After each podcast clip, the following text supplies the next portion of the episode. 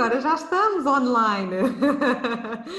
Pedimos muita desculpa. Eu peço muita desculpa a quem me está a ouvir, uh, a quem nos está a ouvir, porque estamos atrasadas, mas a culpa é minha, que eu estava a dar uma formação a colegas uh, e atrasei-me. Estava muito empolgada a falar, a culpa nem foi de quem me estava a ouvir, foi mesmo minha. então, muito boa noite a quem está desse lado. Um, para quem não me conhece, eu sou a Vanessa Viléu sou, um, sou educadora de infância, sou cofundadora da, da Child Diary um, e dinamizo semanalmente o podcast Conversas Pedagógicas, em que converso com pessoas que nos trazem projetos, ideias, visões uh, e experiências muito interessantes no ramo da, da, educação de infância. Hoje tenho o privilégio de estar a, a falar com a Inês Faria. A Inês uh, faz muita coisa, ela não consegue parar aqui. É e, portanto, uh, das muitas coisas que ela faz, uma delas é uh, ser ama. E uh, é educadora de infância, é formadora, ela já vos vai contar estas coisas todas. Um, e eu convidei a Inês, porque eu não conheço a Inês pessoalmente, mas sigo o trabalho dela há imenso tempo e sou uma admiradora mesmo a sério do, do trabalho dela. Um, e portanto, Inês, não vale a pena continuar, queres-te apresentar? Quem é Inês Faria? ah, então, olá, boa noite. Então, sou, sou Inês Faria, um, sou uma Lisboeta a viver em Leiria há 10 anos e já não trocava. Uh, aqui tem-se muito boa qualidade de vida. Um, sou educadora de infância desde 2009 uh, pela Escola Superior de Educação de Viseu Polieducacional de Lamego, que também formou o Rui Inácio, o educador Rui Inácio, de, de uma caixa cheia de nada. Ele já aqui esteve também no podcast, já cá esteve. E vai estar outra vez. Eu ouvi, eu ouvi.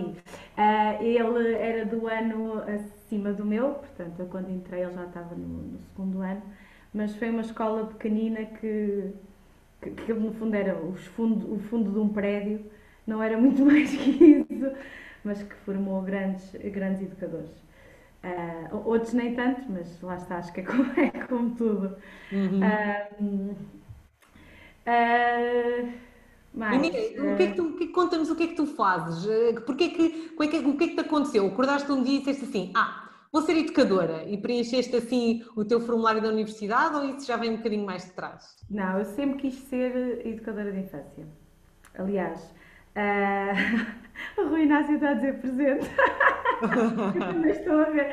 E, no e a, Vera a Elizabeth, a Maria de Jesus Souza, a Cristina. Uh... Estamos, aqui, muitos a ouvir-te hoje e a querer aprender um bocadinho contigo e ser inspirados um bocadinho por ti. Um, não, eu sempre quis ser educadora de infância.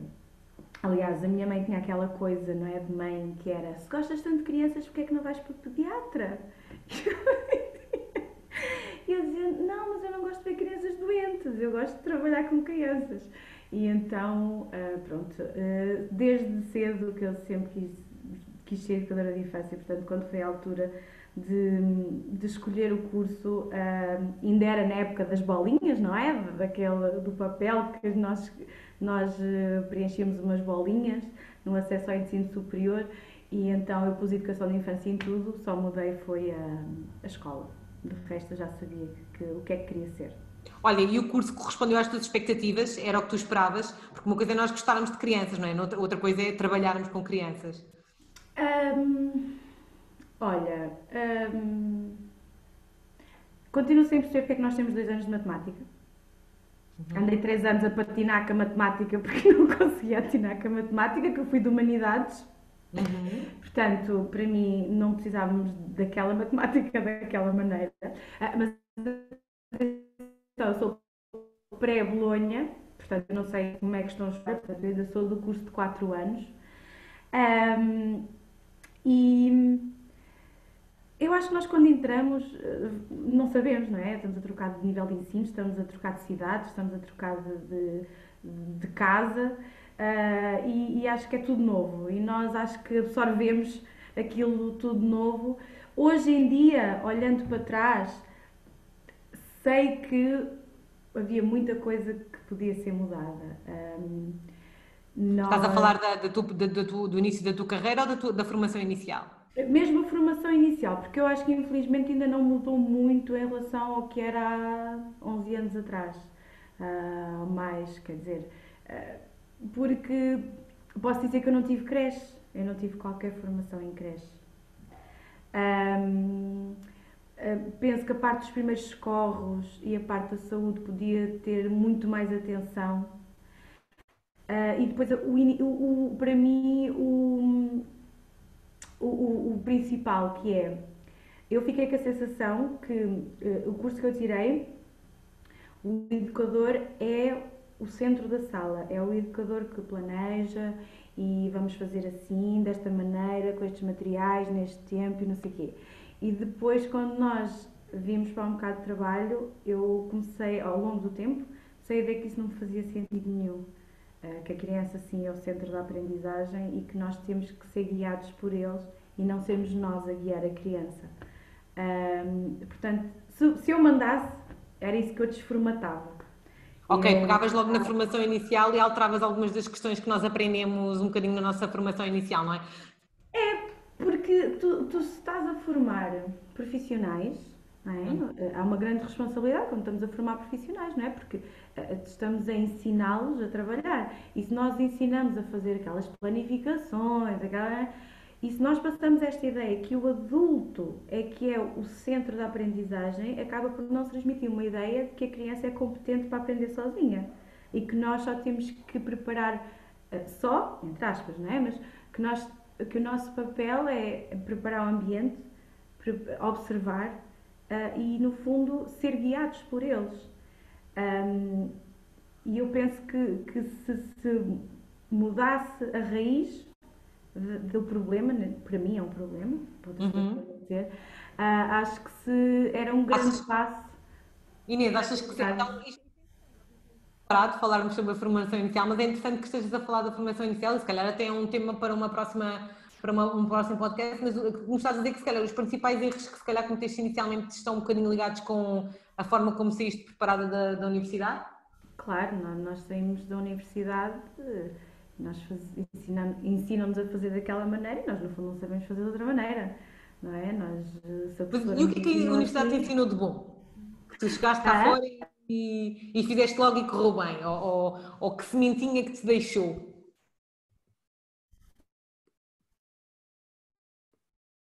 Inês, estás aí? E foi só. Uh, eu estou. Tu ah, estás? Diz, estou, estou, diz. É assim, não foi tudo mal, tive coisas muito interessantes, mas acho que, que esta parte de, de nós aprendermos a fazer tudo muito estruturado e não nos debruçarmos tanto sobre uh, observar a criança e, e, e, termos de fazer tudo tão robotizado e tão. Uh, acho que se nos tivessem dado mais oportunidade de pensarmos a criança como ser competente, acho que podíamos ter saído de outra, de outra maneira. Mas é assim, depois saímos para o mercado de trabalho e o mercado de trabalho é assim. É isso que eu te ia perguntar agora. Tu, tu sentes que depois foste trabalhar para sítios que te deixaram pensar e ser educadora não. que tu sonhavas ser? Ou também não. sentiste que foste para trabalhar para locais de trabalho em que tiveste que planear todos os dias, das 9 às 5, tinha que acontecer aquilo? Olha, isto vai um bocadinho depois à, à, outra pergunta, não é? Que era o porquê é que eu sou ama. Que acho Sim. que eu passo já porque tem tudo a ver. Estás a querer ir lá. Não é? Já, já, já queres explicar porque é que és ama? Tudo bem, sim. Foi por causa não, disso. Porque, porque, porque, é, porque é disso. Eu, eu decidi uh, aqui uma carreira a solo, digamos assim, porque por todos os sítios para onde eu passei, eu acho que aprendi o que não se deve fazer. E, e foi um, um, e foi uma desilusão tão grande. No fundo, foi, foi uma, uma frustração e uma desilusão mesmo, mesmo grande. Pensei, caramba, não, não era isto que eu queria. Quando tirei o curso, não, não era isto que eu, que eu imaginava. Mas, mas porquê é que eu tenho que fazer igual para todos? Mas porquê é que eu tenho. Eu passei por coisas surreais e, e, e quanto mais educadoras eu conheço, mais dou conta que não são assim tão surreais. Infelizmente são muito normais, só que são abafadas, não é? E eu, e eu tenho uma coisa que eu refilo muito. Oh, pai, é uma coisa que eu tenho cá em mim. Se as coisas não me agradam, eu vou refilar e vou dizer: Não, mas porquê é que se está a fazer assim? Isto não se faz assim. E depois chegava ao ponto em que o meu marido dizia: oh, Amor, tu, tu tens toda a razão, mas acabas sempre despedida. mas, mas eu preferia, porque não, não havia coisas que, com, com que eu não concordava e continuo a não concordar. E, e então um dia de, de, deste lugar de frustração e de, de, pura desilusão com a profissão e com as instituições e por pensar, epá, se é assim em todo o lado para onde eu for, eu prefiro não ir, então por que não, hum, por que não ser ama? Felizmente vivo, vivo no, no, numa vivenda, num condomínio que, que é fechado, uh, portanto tenho um espaço muito, muito, muito agradável.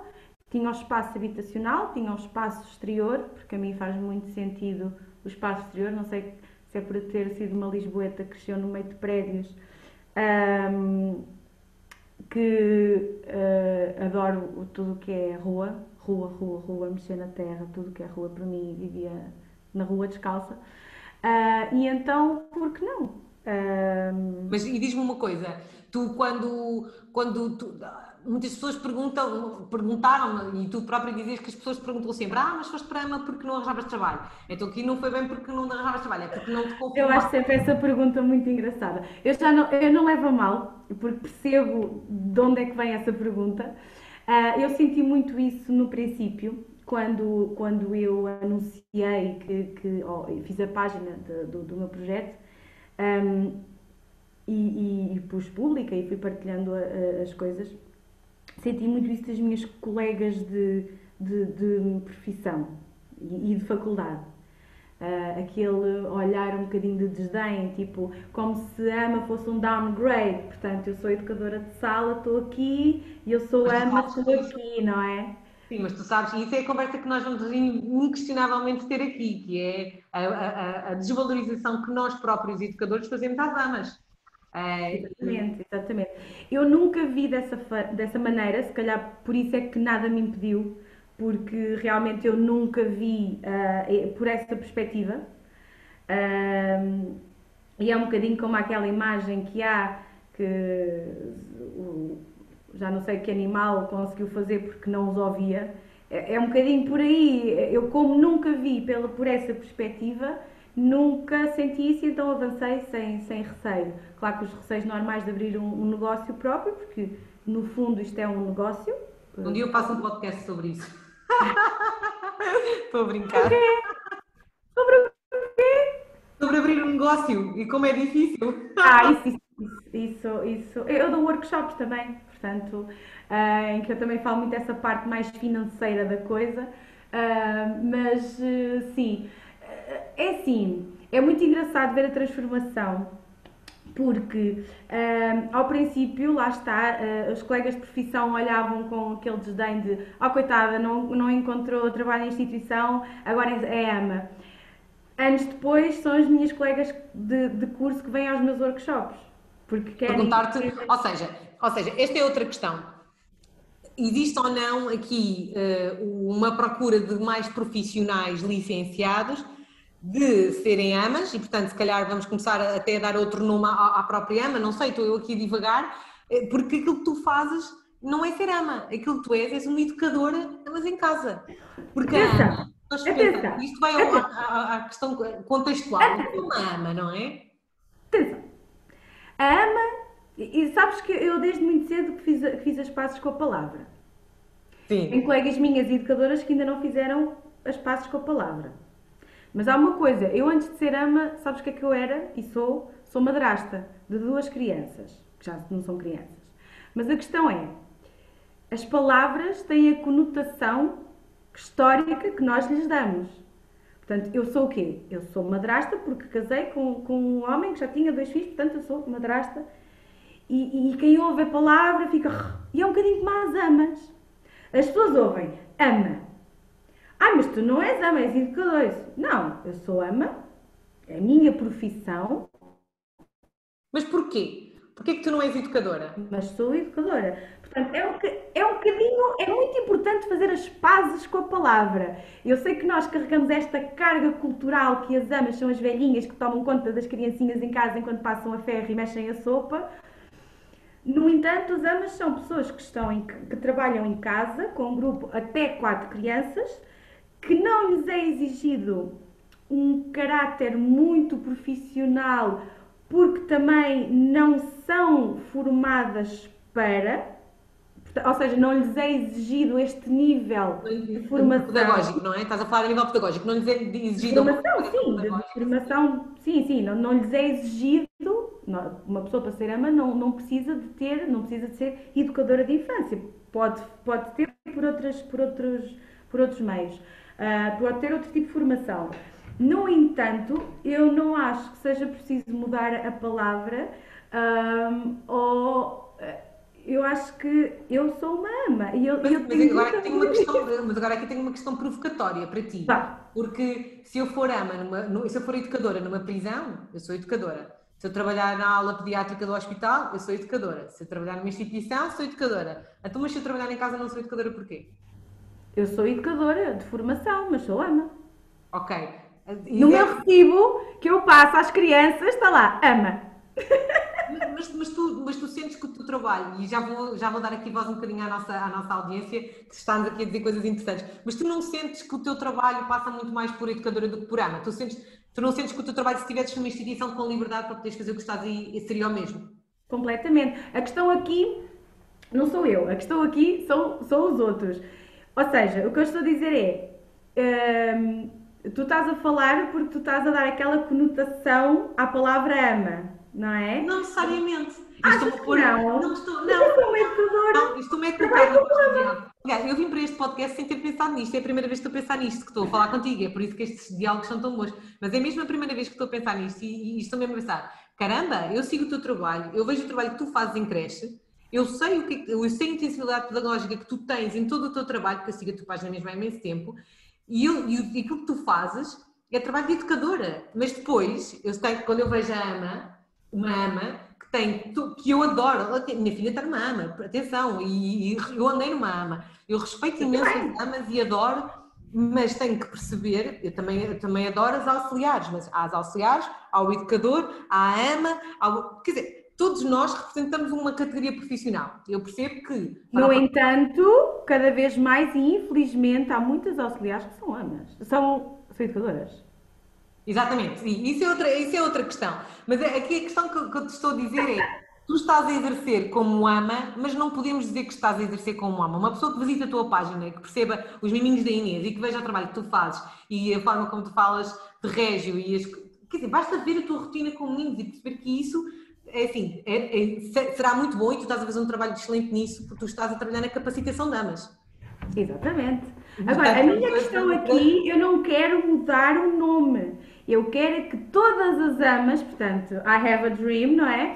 Que todas as amas sejam não educadoras de infância de profissão, se for ainda melhor, mas que sejam profissionais competentes para daqui a 10 anos, vá pensando muito positivamente, daqui a 10 anos a visão que temos das amas já não ser essa, já ser uma profissional de educação que em vez de trabalhar numa instituição, trabalha em casa. Porque digo-te uma coisa, e, e, e, do contacto que eu tenho tido com, com profissionais e com pais, as escolas estão cada vez menos bem cotadas. Olha, já lá vamos. Deixa-me só agora passar-te aqui um bocadinho a imagem daquilo que as pessoas estão a dizer. Uh, aqui sobre a, parte da, formação inicial, houve colegas que falaram da, da, da Universidade de Paula Frassinetti, que disseram que tiveram preparação para a saúde. Houve uma colega que falou sobre o, o facto de uh, ter sido, de sentir que não sai da formação inicial efetivamente preparada para a prática, não é? A, a, a Vera Ticas disse sim, também sou da mesma opinião quatro anos, quatro anos de curso e depois no ativo não tem nada a ver com aquilo que nos ensinaram. Um, algumas matérias não, não são assim benéficas. Ok, algum desfazamento então em relação àquilo que é a formação inicial com aquilo que é a formação, com aquilo que depois é a prática. Agora aqui um bocadinho mais nesta contextualização de estarmos a falar de educador. Um, dizer que o Rui Inácio também assumiu ao longo da minha formação uma perspectiva incrível e é ela que agradece a perspectiva e a forma como me fez ver a educação da infância, a escuta, a observação, ah, penso que estão a falar de uma professora que a professora o Gonçalves falou, que é a Maria. A Maria Figueiredo. Eu tive muito a Maria Figueiredo. A minha, a melhor de estágio foi a Alice Ribeiro. A okay. Maria Figueiredo foi minha professora de Ciências de Educação. Já não me lembro bem. Voltando Mas aqui eu não tive muito contacto com ela. Eu sei que ela é assim tipo um deus lá, mas não, não tive muito contacto com a Maria. Foi mesmo mais com a, a, a professora Alice Ribeiro que eu também Olha, em relação aqui à concepção de ama e de educador e de educador que é ama, ama que é educador, um, o, o, Henrique diz que além de um educador na realidade, é, um, além de que um educador na realidade é o que é e não o que faz. Uh, esteja onde estiver. Completamente. Uh, depois a Tainá diz que não há nada de errado em ser ama, mas acredito que muito do que a Inês seja como ama venha da sua formação como educadora. E, lá está, estamos todos aqui um bocado se calhar a dizer o, o mesmo.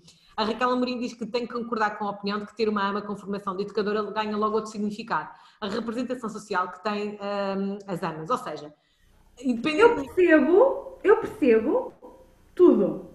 No entanto, a minha visão né, não é mudar o nome, é que todas as amas sejam é mudar a imagem cultural que nós temos das amas do nosso país. É assim um projeto pequenino, não é? Eu acho que sim.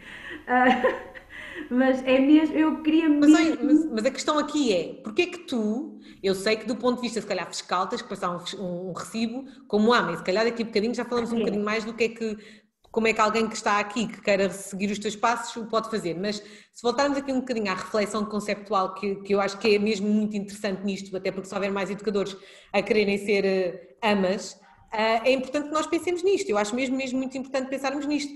Um, uma, a ama e o educador têm um trabalho, fazem um trabalho diferente e tu tens noção disso. Sim, uma ama tem muito mais liberdade que um educador de sala. Uma ama é muito mais feliz que um educador de sala. Falo de mim, claro.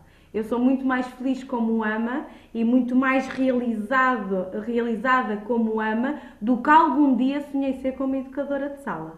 Completamente. Mas, mas, de qualquer das maneiras, do ponto de vista pedagógico, tu estás a implementar como ama aquilo que implementarias como educadora de sala. Não sei se conseguiria, porque é assim, ainda ontem falava isto na, na, na, nas aulas, uh, que já vamos falar, não é? Um, é infelizmente é muito difícil nas instituições trabalhar de uma forma em que a criança seja o centro da sua aprendizagem Podes tentar, no entanto, não consegues porquê? Porque isto tem que vir de uma organização estrutural, portanto, a escola tem que estar preparada para uh, aquele tipo de abordagem. E o que nós vemos hoje em dia, em maior parte das instituições, é que àquela hora tem que comer, àquela hora tem que dormir, àquela hora tem que acordar, àquela hora tem que. E é tudo assim, é tudo mecanizado. Pode haver uma outra coisa que seja assim hum, boa, e não quer dizer que sejam más, no entanto é muito difícil aplicar a abordagem que eu aplico aqui e, e, e que eu considero que é a abordagem eh, de respeito para com a criança, para com o tempo da criança, para com a criança na sua individualidade, no seu ser, é muito difícil tu aplicar nas instituições hoje em dia. Uma instituição que esteja de base, de essência, preparada para tanto infraestruturas, como em planeamento, como em formação de profissionais, eu acredito que seja possível. Como elas estão estruturadas hoje, eu não acredito, porque hum, falamos muito nisto no curso. As escolas trabalham para os pais, não trabalham para as crianças. Uh, e uma educadora que não chega a, que chegue a dezembro e não tenha um portfólio cheio de desenhos e trabalhinhos dos meninos é uma educadora que não faz nada. Uh... Mas isto sabes, mas, concordo e quase certeza quem está aqui uh, connosco também há de concordar. Uh, um, e, e, sim, há, há, aqui aspectos que nós sabemos uh, que são verdade e que, e, que na, e que, nas instituições estamos obrigados a uma série de coisas que provavelmente tu tens outra liberdade que uma instituição não tem, mas, mas tem havido uma mudança de paradigma e tá, estamos a tentar, não é? Eu, tu conheces certamente o trabalho de educadores em creche que conseguem implementar metodologias e não, é metodologias, é rotinas de, de, respeito da criança, não é? O Nuno Gonçalves é um excelente exemplo do educador em creche que implementa uma metodologia mas, sensacional, um de estratégias... Mas não acontece na maior parte. Da instituição. Diz? Mas não acontece na maior parte. Acontece numa ou outra. Não sei, não sei se, é assim, não sei, não sei se acontece na maior parte. Eu acho que seria injusto generalizarmos e dizermos que existe má qualidade em creche. Em, em, eu não creche... digo que existe má qualidade. Eu digo que o que eu implemento aqui, da forma como eu implemento aqui, eu sei que não é possível ser implementado na maior parte das instituições. Muito porque a maior parte das instituições que eu conheço, que por onde eu passei, uh, por quem me chega, tanto nos workshops como no curso, uh, e de todos os testemunhos, as, sabes o que é que as educadoras me dizem? E mesmo os auxiliares, eu não tenho tempo. Eu não tenho tempo para conhecer esta criança. Eu não tenho tempo para olhar nos olhos enquanto estou a trocar uma fralda. Eu não tenho tempo. E é isto que as aflige, porque uma educadora que, que, que é apaixonada pelo que é e que entende a essência de ser educadora, ela precisa de tempo. Tempo para ver, para sentir, para conhecer. E nas escolas não dão tempo. Porque tem-se fazer o trabalho do dia do pai, do dia da mãe, da Páscoa, do Natal, do. E o resto? E tem que ir almoçar, e tem que acordar todos à mesma hora, e tem que oh, relaxar oh, oh, à mesma hora. Ok, ok. E isto está a ser uma conversa mesmo super interessante, até porque tu estás a trazer aqui coisas para a discussão realmente são muito ricas, mas nós temos que perceber que tu estás a comparar, como a Tainá nos acabou agora de alertar, de alertar, não, de comentar, estamos a comparar realidades totalmente diferentes. Estamos a falar de que tu estás com quatro meninos uh, e estamos a falar de uma educadora que, se tiver aniversário, por exemplo, está com seis bebés, em que a rotina é totalmente uh, um pouco mais diferente, uh, ou, por exemplo, com 12 crianças numa sala de um ano, quer dizer... Mas eu gosto muito desse argumento, sabes porquê? Porque as pessoas dizem-me sempre assim, ai, mas tu estás só com quatro. E eu respondo: Pois estou, mas eu sou só uma. Vocês estão com 6 e 7, mas têm a auxiliar, a senhora da copa, a senhora da limpeza, a, a direção, que se acontece alguma coisa vão se queixar à direção, a coordenadora. Oh Inês, sim. Eu não claro. tenho ninguém, eu sou só claro, mas, mas, Claro, mas uh, aqui ninguém está a dizer que ser ama ou não ser ama é bom ou que é mau. Eu acho que, lá está, eu já disse, eu sou fã número um de, de, de amas. Mas, mas se nós compararmos aqui um bocadinho com a creche, e é isto que nós estamos a fazer, é comparar diretamente com a creche, com os exemplos que nos está a dar. Eu acho, eu acho que é possível a partir do momento em que a escola uh, se prepara para. Eu acho que é sempre possível, desde que a organização base da escola, a essência da escola seja esta. Agora, tu não podes dizer assim, ai ah, não, isso não é o que acontece na maioria das creches. Claro que é. Nós sabemos. Vá. Nós queremos okay, viver no mundo. Mas eu acho que nós, enquanto educadores, uh, não podemos simplesmente desistir da creche e dizer que é não. é assim. E não, eu acho que também temos de algum modo continuar a lutar para mudar as coisas. A mudança tem que passar por nós. Até claro. porque nós um dia vamos ser coordenadores, somos nós que um dia vamos ser inspectores, somos nós. Portanto, sou, é um nós, não é sempre só o eles, é um nós. Nós um dia nós agora, não é nós um dia, nós agora. Portanto, também passa muito por agora. Porque é que há educadores que têm inspeções da Segurança Social e conseguem dizer que não fazem avaliações por adquiridos e adquiridos e depois temos colegas que não conseguem? Eu acho que tem muito a ver com uh, o posicionamento que nós também colocamos. Se há. Um, se, se, há uma grande batalha pela frente. Claro que há, mas tu certamente mas também há de ter batalhas pela frente. Eu acho que é muito importante para nós educadores ganharmos essa batalha Acho que é muito importante as pessoas estudarem. Muito. Estudarem, muito, informarem-se. Porque nós não podemos mudar só porque sim. Nós não podemos mudar porque lemos as 100 linguagens da criança e achamos aquilo muito agir e queremos meter isto na nossa sala. Não, nós temos que estudar muito. Uh, estudar muito o que nós queremos defender. Nós não podemos entrar em modas de tenho uma barra com espelho na sala, sou Montessori, então vou dizer que a minha prática é Montessori. Não é assim que funciona.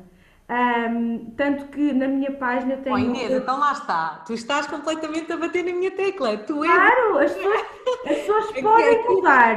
Só que as pessoas têm que estudar, têm que se formar, têm que ganhar bases para se. Quando a direção as for questionar, elas dizerem não, eu faço isto assim porque isto faz sentido, porque isto, isto, isto, isto. Só que infelizmente nós ainda temos muitas educadoras, e eu deparo muito com isso, que aprenderam a ser educadoras na escola, portanto naquele quadradinho que nós saímos, foram para as instituições e, e, e continuam naquele quadradinho e até querem sair daquele quadradinho, mas têm medo de ser despedidas, têm medo disto, então vão indo e estão super descontentes e estão super frustradas, mas têm receio de lá está, como estavas a dizer, falar, porque a colega do lado até nem se importa de trabalhar para o dia do pai, do dia da mãe, não sei o quê, porque a outra colega é amiga da coordenadora e depois não vai. Olha, isso para mim não dá. Pronto, eu, eu, eu, eu adoro as minhas colegas.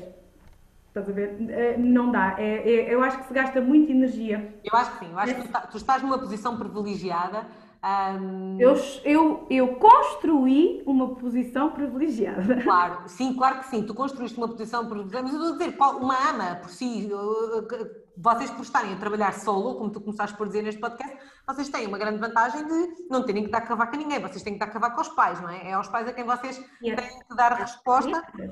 Sim. Uh... Tu continuas a ter clientes, tu tens que satisfazer os pais de algum modo. Não, eu tenho que satisfazer a criança, não tenho que satisfazer os pais.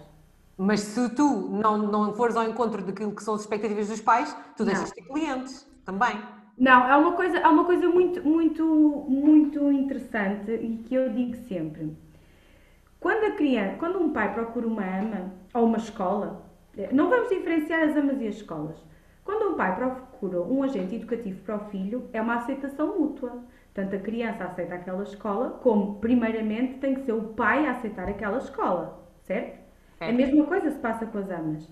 Quando os pais vêm à visita, para já quando há o primeiro contacto, ou por telefone, ou por e-mail, eu peço sempre, eu convido sempre para irem conhecer a página. Sempre. Para verem mais ou menos se lhes faz sentido, se não faz sentido. Se faz sentido, ok, vamos marcar a visita. Na visita, aqui ao espaço, vem, quer dizer, agora não causa do Covid, não sei, mas eu também agora não, não, já tenho o grupo completo. Mas vinham cá, nós conversávamos, eu dizia tudo o que eles iam precisar. Eles andam à chuva, eles andam ao frio, é preciso comprar um fato de, de, de chuva, é obrigatório ter galochas, um fato da chuva, nós fazemos isto, nós fazemos aquilo, mostro vídeos, mostro fotos. Se fizer sentido aos pais, então fica e depois considero para entrar no grupo. Agora, tem que fazer sentido aos pais. Esta ideia de que as amas estão aqui para agradar os pais é outra coisa que eu que eu tento ao máximo mudar. As não. amas têm tanto para agradar os pais como uma escola está. Exatamente, é igual, eu, eu a dizer. E se calhar eu ainda agrado menos. Porque aqui é assim. O pai aceita? É isso que o pai quer para o filho? É este tipo de ensino que o pai quer para o filho? Então, ok. Se não quer, se não concorda, tudo bem, amigos, há mesmo. Há muitas escolas e muitas amas por aí. Portanto, não, eu não trabalho para os pais, eu trabalho para a criança. Não agrado pais. Mas tu, sim, mas tu sabes que o, no, no teu trabalho, uh, enquanto educadora de sala, enquanto educadora de sala em casa, como, independentemente do contexto em que tu estás, nós temos que respeitar ao longo do ano a expectativa da família, não é? Tu tens essa condicionante. Todos, todas temos, todos temos, não é? Todos temos que ir ao longo do, do, do, do nosso Não, não tenho, Vanessa, não tenho mesmo. Sabes porquê?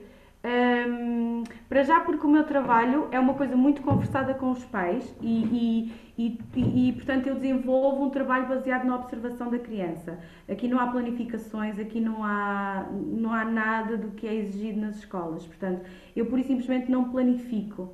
Um, posso ter uma ideia ou outra do que é que vou fazer baseado na observação que eu faço da criança. E depois há uma coisa muito importante em que as escolas estão sempre a dizer que querem fazer os pais entrar em casa, eh, entrar na escola, mas depois não deixam os pais entrar na escola porque isso chateia, não é? Aqui, eh, aqui é assim, nós somos oito, eles são oito pais, ok? Uh, nós funcionamos todos como uma grande família. Antes de haver Covid, as nossas reuniões de pais eram jantaradas cá em casa, e almoços e fins de semana. Estás a ver? Então tu estás a ir ao encontro daquilo e que muitas pessoas que estão Agora é assim. Tu envolves... Agora não, agora não, não é? Agora não podemos fazer isso. Sim, no entanto, hum, há muita partilha. Por exemplo, nós temos um grupo do Facebook privado, nós temos um grupo no WhatsApp Uh, e, e, estas conquistas, tudo é colocado lá. Eu faço diretos uh, para o Facebook, eu tiro fotos de pequenos momentos e depois isto vem. Sabes, oh Vanessa, eu acho que isto vem muito da parte de os pais confiam em mim, eu não tenho que lhes provar nada. Percebes? Eu, eu, há esta coisa quando nós trabalhamos, instituição, de mostrar trabalho. Acho que é um bocadinho por aí. Sim, é um flagelo. Temos falado dele em vários podcasts, é um flagelo, não é? O ter que trabalho é um flagelo. E eu aqui não sinto essa necessidade porque, uh, número um, uh, eu tenho a total confiança dos pais. E número dois, tudo o que eu vou observando, eu coloco no grupo. Portanto, os pais são os próprios a observar o desenvolvimento dos, dos, dos, dos outros crianças, daquela criança, do, do, do filho, dos outros, e todos celebram as conquistas de todos como se fossem os filhos. E isto é muito interessante. Uh, claro que uh, uh, nós fazemos reuniões e, e eu pergunto o que é que se tem ideias, o que é que querem fazer. Eles estão sempre muito envolvidos em tudo. No entanto, não há esta coisa de ter que mostrar aos pais. Ou ter Mas a minha pergunta não era ter que mostrar, a minha pergunta era se tu sentias também que tens sempre que respeitar ou dar ouvido à expectativa dos pais. E é claro que tu podes Sim. conseguir uh, fazer com que os pais valorizem o teu trabalho porque consegues ter uma, uma, uma relação mais direta com eles, mas se há um pai que te traz uma expectativa, uma preocupação específica, tu não vais fechar os olhos a isso. Tu, dás uma, tu, tu tens que ir ao encontro Ah, sim, sim, sim. Pensei que estavas a dizer expectativas de outra maneira. Não, não, não. Eu quando digo expectativas, não. Não é expectativas de quererem que tu enches a parede com... Pronto, eu estava... Eu estava não, não, era a expectativa... Eu estava a pensar nessa, nessa expectativa. Não, não, não. A expectativa okay. deu. Eu, enquanto mãe, eu, eu, eu, eu tenho uma expectativa para a minha filha, imagina, sei lá, agora deixa-me inventar de... Eu quero muito que ela brinque com coisas naturais. Pronto, ok, ok. Não, isso é conversado. Sim, é? isso é tudo conversado, um, coisas muito específicas deles, claro que sim, senão não estaria a trabalhar para, para a individualidade de cada um. um eu estava realmente, então eu peço desculpa ao nosso vasto auditório, mas não, eu, eu quando me falaste nas expectativas, eu pensei mesmo que era aquelas expectativas de fazer os trabalhinhos e de não sei quê eu vi mais sobre esse ponto de. Não, não, não. não. Ok, já percebi. uma audiência que não se cala. Estás aqui a levantar um burburinho. Vou-te ler aqui um bocadinho do que as Estou terrível para levantar burburinhos, é terrível. Olha, nós temos aqui a Graça Maria que nos dizia yes, as escolas trabalham para os pais, é um flagelo, temos falado muito sobre isso aqui ao longo dos podcasts, mas eu, eu continuo sempre a dizer, está nas nossas mãos mudar, nas nossas mãos mudar. Claro. A Neuza diz que um, grupos, uh, disse, não acho que dê para contornar rotinas quando se fun funciona enquanto grupo, enquanto grupo grande. Okay? Enquanto grupo grande nós não conseguimos muito fugir das rotinas. A Marisa Pereira falava sobre o facto de estar com um número reduzido, tem esse privilégio, mas com esse número reduzido também depois não se tem uh, tanto a versão, a dinâmica de grupo, que por mais que falem, um, tem vantagens para o desenvolvimento de estar com os pares. Uh, aqui, por acaso, isto é uma questão que eu estou a fazer. Também há pares. Eu na Irlanda trabalhei, ao início, logo no, ao início do meu trabalho na Irlanda, eu trabalhei com um grupo pequenino de crianças, nós, eu acho que tinha 4, 5, e eu pessoalmente não gostei tanto por causa disto, porque faltava-me o burburinho de uma sala mais mexida, mais. Uh, não sei, sentia que me faltava ali qualquer coisa. Ia-te perguntar se tu também não sentes isso. Ou já te habituaste a tal moda 4 que para ti é o número perfeito? Olha, para quem está sozinha, e isto é muito importante frisar, porque Uh, eu percebo esse teu pensamento, ah, são só quatro e falta. Não, não, não é são só quatro, não, eu acho que quatro é muito. Eu estou a dizer. Pronto, a questão é, um, temos, que ter, temos que ter a noção que são quatro, mas eu não sou só a educadora da sala, ok? Uh, eu sou uma mãe pata com quatro patinhos atrás, a toda a hora. Não, não há, ai, deixa-me ir ali tomar um cafezinho e respirar fundo, que isto está a ser um dia muito difícil. Não há, ok? Até quando Ou seja, quem estiver aqui a ouvir-nos a pensar em ser ama, pense nisto. Ah, sim, é, sim. É verdade. É preciso um jogo de cintura muito grande. Para se fazer um bom trabalho como ama, é preciso um jogo de cintura muito grande. Isto não pensem que é, que é muito fácil, mas pronto. Qual é o teu horário, Hã? Qual é o teu horário, funcionamento? Eu, eu trabalho das 8h30 às 6h30. Ok. Que nunca, é, raramente é, é assim completo os pais vêm ou vêm mais tarde ou vêm mais cedo, mas sim, das 8h30 às 6h30. São 10 horas. Uhum. Sem hora de almoço. Almoço com eles e depois às vezes durmo cestas também com eles. ok. E dormes com meninos ao colo também, não é? Tens um bebê, eu já vi o bebê a dormir ao teu colo, portanto, tu consegues efetivamente com quatro, com o privilégio que tu construíste, tu consegues efetivamente uh, dar este tipo de atenção mais individualizado. Tu achas que é por isso que os pais procuram cada vez mais as amas? ou que começam, ou seja, nós reparamos que houve um grande, uma grande quebra de, de procura de amas ao longo dos anos, das amas, mas de repente há IPCS olha que não há, olha que não houve a encher. Olha, eu acho que não houve queda de procura de amas. Não sinto nada, nada isso. O problema é que há muito procura, sabes, pelo bom e barato. E bom e barato é muito difícil.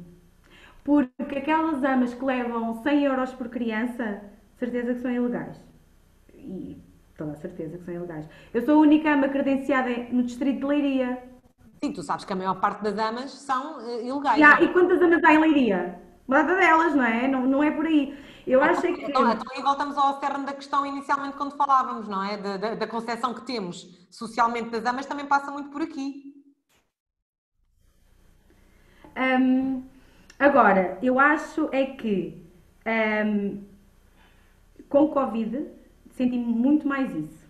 Que era aí que tu querias chegar, que eu sei. Uh, com o Covid senti muito, muito, muito isso. Os pais uh, estão cada vez mais a procurar um, ehm, meio, uh, respostas com menos crianças, com, com menos adultos e com menos probabilidades de, contágio. Mas antes do Covid, já sentia isso. Eu posso dizer que os meninos que eu tenho, todos eles vieram para mim porque quiseram vir, nunca consideraram a escola.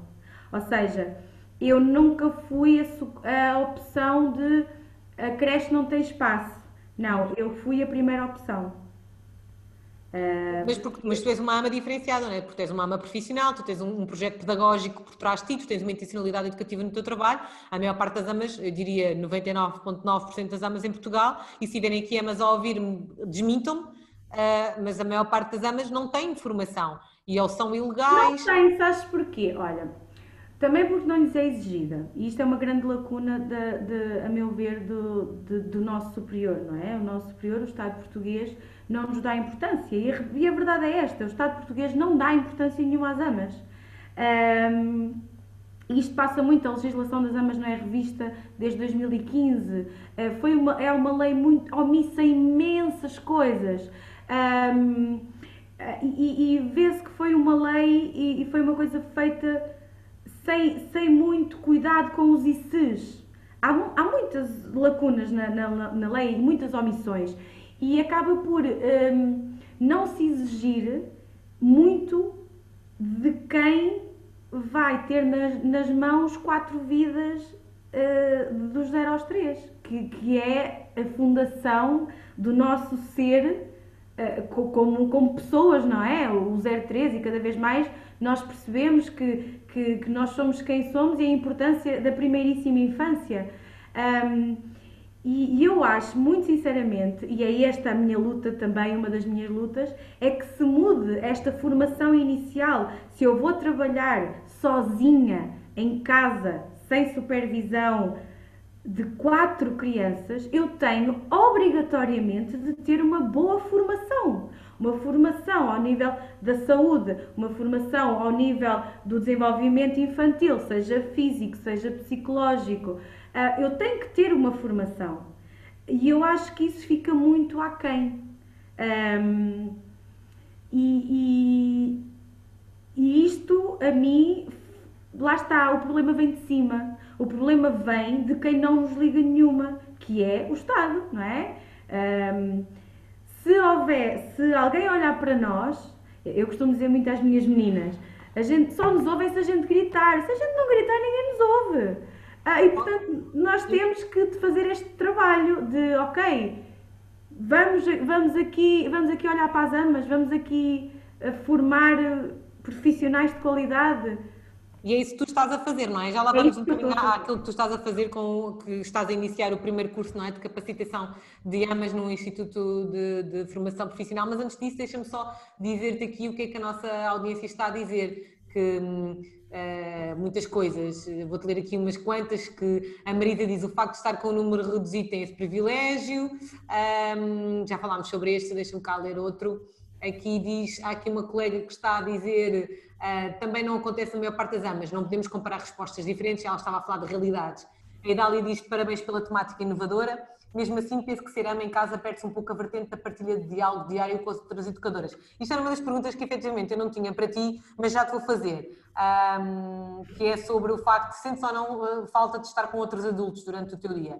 Mas antes disso, deixa só dizer que o Rui Inácio disse, entre parentes, não é? A minha parede está cheia de nada, isso é sinal de que não trabalho. Um bocadinho por aquilo que estávamos a falar de uh, trabalho é. para os outros verem, trabalho para cumprir as expectativas dos outros ou não. a Marisa Pereira disse concordo, um, é, isso, é, isso, os pares em grande, os pares em, em, em, grupo pequeno. Há aqui colegas que estão a dizer que tu te contradizes um bocado quando estás a falar das famílias, porque ora disseste que não, não desligavas a patavina, entre aspas, ora dizes que fazes vídeos. Um, há aqui colegas. Foi, foi, aqui, essa das famílias foi aqui uma interpretação da minha parte, já percebi. Pronto. Aí a Cátia Azevedo diz, ok Inês, também não tens as exigências da Segurança Social, não tens que elaborar PIs, relatórios. A Mas Tainá... já falámos que há muita gente que consegue fugir a isso. Pronto, aqui a colega a Tainá diz que não se importava nada que a filha dela fosse para o PETI, fosse zama da filha dela. Um, a Sofia Almeida também está a dizer que a parede dela sempre esteve cheia de nada.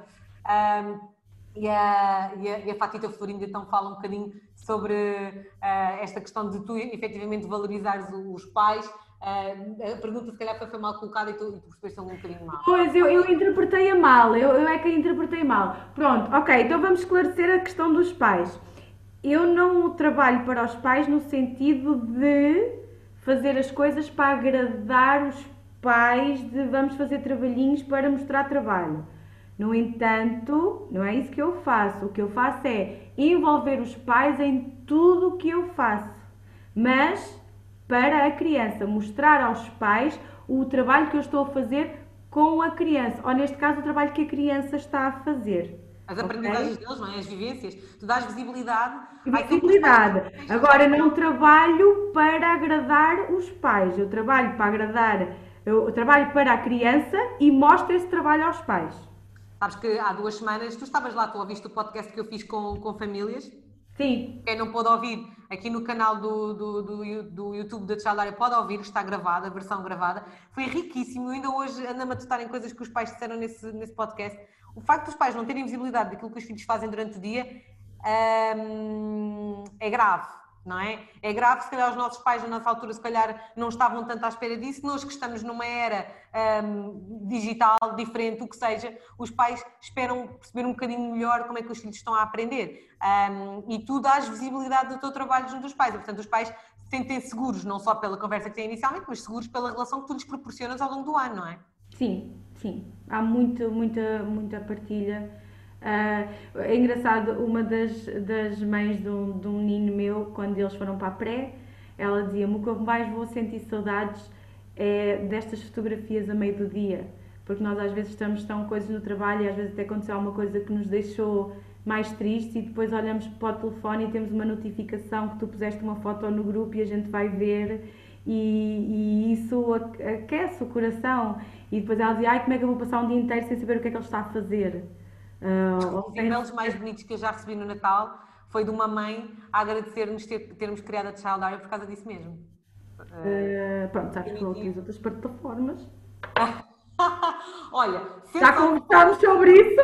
Sentes ou não falta de estar com crescidos durante o dia? Sentes falta de reflexão com as colegas, de ah. partilhar, olha, estou com uma dificuldade com aquele rapaz, com aquele miúdo, não sei o que é queria te fazer, ou sentes ou não falta disto no teu dia a dia? Tu só falas com quatro crianças. Olha, uma das coisas que uma formanda minha me disse, e é, e é muito verdade, é quando não há caminho a gente faz. Portanto, realmente, hum, na essência, a Ama trabalha sozinha, certo? Eu aqui durante o dia não tenho ninguém e agradeço esse facto, porque eu para pensar preciso estar sozinha, sozinha com as crianças, para as observar, para elas estarem para elas estarem atentas a elas próprias, para elas estarem a, a, a fazer o trabalho delas, elas precisam de silêncio, precisam de, de sossego e precisam, às vezes, precisam, o que elas precisam mais é que a gente não, não interfira no, no trabalho delas. E, portanto, é uma das coisas que eu agradeço é mesmo esse facto de eu, vive, de eu trabalhar uh, sozinha. Uh, no entanto, para estas partilhas, criam-se redes. Um, eu das minhas das dos workshops que, que eu dei, que eu comecei em 2018 a dar os workshops, criei um, um grupo de Facebook em que todas as pessoas que fazem workshop uh, são convidadas a aderir e nós uh, e eu partilho imensas coisas e depois acaba por já, já começaram vários projetos após o, work, o workshop e, e acaba por ser um espaço de partilha. Eu agora já disse às meninas do curso que quando acabar o curso vamos fazer grupos de estudo, vamos manter o contacto e vamos a continuar a trabalhar, vamos continuar a estudar, vamos continuar. E depois é assim, eu, eu, eu, comecei o projeto há 4 anos, em 4 anos eu conheci muitas pessoas, conheci outras, conheci-te a ti, conheci outras, outras educadoras, outras amas que me encontraram e ao que eu encontrei outras amas educadoras. E acabas por criar a tua. A tua hum, Conheces mais educadoras que assim. os teus passos. Há mais educadoras que estão neste momento a exercer como amas. Diz, desculpa, não percebi. Há mais educadoras a exercerem como amas. Conheces mais educadodas a que seguiram Sim, os teus conheço. Passos? E uma das coisas que eu venho a observar é que quando comecei a dar os meus workshops em 2018, a maior parte eram auxiliares ou desempregados ou assim. Hoje em dia eu já tive workshops só com educadoras. Hoje em dia, 90% das pessoas dos meus workshops são educadoras que conhecem a minha página, que conheceram outras páginas e que veem, uau, eu quero, eu quero fazer isso, é isso que eu quero fazer, não estou contente na, na instituição onde eu estou, não, não dá, não me dão liberdade, é isto que eu quero. E então vão, vão ver. Eu acho que é mais um caminho. Um, eu, Exatamente, tive... é outro caminho válido, não é? é, é, é eu, eu acho que sim, sabes que eu... Educadora que tu escolheste, que tu escolheste ser educadora e tens toda a liberdade para poder implementar, e já podemos falar um bocadinho daqui um bocadinho sobre as tuas inspirações uh, uh, um, pedagógicas. A Marisa Pereira diz que também recebe vídeos ao longo do dia, o filho está numa creche com mais 11 meninos. A Neuza diz, como sabes, Vanessa, o Lucas entrou este ano no público, não faço ideia do que é que ele faz, custa-me tanto. É um flagelo neste, neste momento da escola pública, nem podemos lá entrar, não é? Nos outros, nas outras valências também não, mas no público então é tão difícil chegar a, a, a, aos educadores por causa dos horários, não é por outra coisa, é por causa também do, dos horários e, e, Mas é assim, aquilo que o Rui... Olha, é muito importante, é muito importante as pessoas não ficarem com... as pessoas, para começar, não se ofenderem demasiado, ou tão levemente. Eu acho que é muito importante as pessoas... Não, a sério, as pessoas levam muitas coisas a peito, atenção. Eu estou a falar da minha realidade e, e, e eu fui, eu comecei este projeto, como eu disse no início, de um lugar de não. As escolas que eu passei, por onde eu passei, não me preencheram profissionalmente. O que eu estou a falar aqui, portanto, o que eu falo aqui não vamos comparar. Ai, mas na creche também se faz. Ai, mas na minha escola também se faz. Ok, ótimo para vocês. Uh, uh, eu não estou a dizer que as escolas são todas más. Nós não podemos generalizar, porque claro. era, era, como eu te dizia há pouco, eu acho que há mesmo, o caminho passa por nós e quer claro. Ser, eh, como educadores numa prisão, num contexto familiar, numa instituição, num hospital, eh, parte de nós implementarmos as práticas que acreditamos serem. Eh, claro! Agora, eu não posso negar, eu não posso negar o que eu vejo acontecer uh, dá um ano para cá em que eu te digo que 80, 90% dos meus workshops são educadoras que querem sair das escolas onde estão e começar um projeto porque não se sentem realizadas. Ou seja, eu não, não, não vou dizer agora que todas as escolas são más, mas também não vou dizer que as escolas são todas maravilhosas, porque não são. E portanto também temos que ter consciência disso, não é? Uh, a educação em Portugal não é uma quinta maravilha. Não é? Quem dera que fosse, vamos todos trabalhar para isso, não é? Estamos, mas olha que a nível de creche estamos bastante no topo, sabes? Que somos dos poucos países que exige uh, educadores de infância a equivalência de creche. Uh, e isso é um grande, é um grande passo para nós a nível então, de creche. Ou então sou eu que quero sempre mais. Mas, certo, somos bons, mas podemos ser melhores. Sim, aqui eu acho que passa um bocadinho e não podemos ser hipócritas, temos que passar um bocadinho a realidade de perceber que um, nem todos nós conseguimos implementar as estratégias que queremos, as metodologias em que acreditamos, muitas das vezes temos que lutar contra um, gestões, coordenações pedagógicas para nos deixarem fazer e implementar aquilo em que acreditamos, às vezes fazemos e depois levamos na cabeça por causa disso mesmo, aquilo que nós não podemos fazer também é generalizar, não é? Da mesma forma como não podemos generalizar dizendo que todas as amas são ilegais ou que todas as amas estão apenas a cuidar, entre aspas, como se cuidar já não fosse extremamente importante. Um, mas também não podemos achar que todas as amas são como tu, Inês. E não podemos achar que todas as amas implementam projetos pedagógicos e práticas e o respeito pela criança como tu. Porque Ainda sabes, não. Mas vamos lá chegar. Ainda não. Mas um dia. tu estás a trabalhar para isso. Mas tu tens muita noção daquela ideia que se tem da ama ou não, é uma pergunta provocatória de que a criança está bastante tempo no sofá a televisão. E isto é uma realidade ou não é? Até porque a ama, depois, como tu próprio disseste, tem que gerir uma série de coisas ao longo do seu dia. Olha, isso é uma das coisas que me perguntam muito, a televisão. E eu digo, eu não uso a televisão como, como, como uh, recurso, no entanto, às vezes é auxiliar que eu não tenho. Porque imagina, faço uma atividade com barro aqui, meto-lhes aqui barro eles, né? Eu depois tenho que. Mas isto resulta mais com os mais velhos, porque os bebés pões televisão, não pões televisão, não ligam nenhuma àquilo. Pelo menos os meus não ligam porra nenhuma à televisão.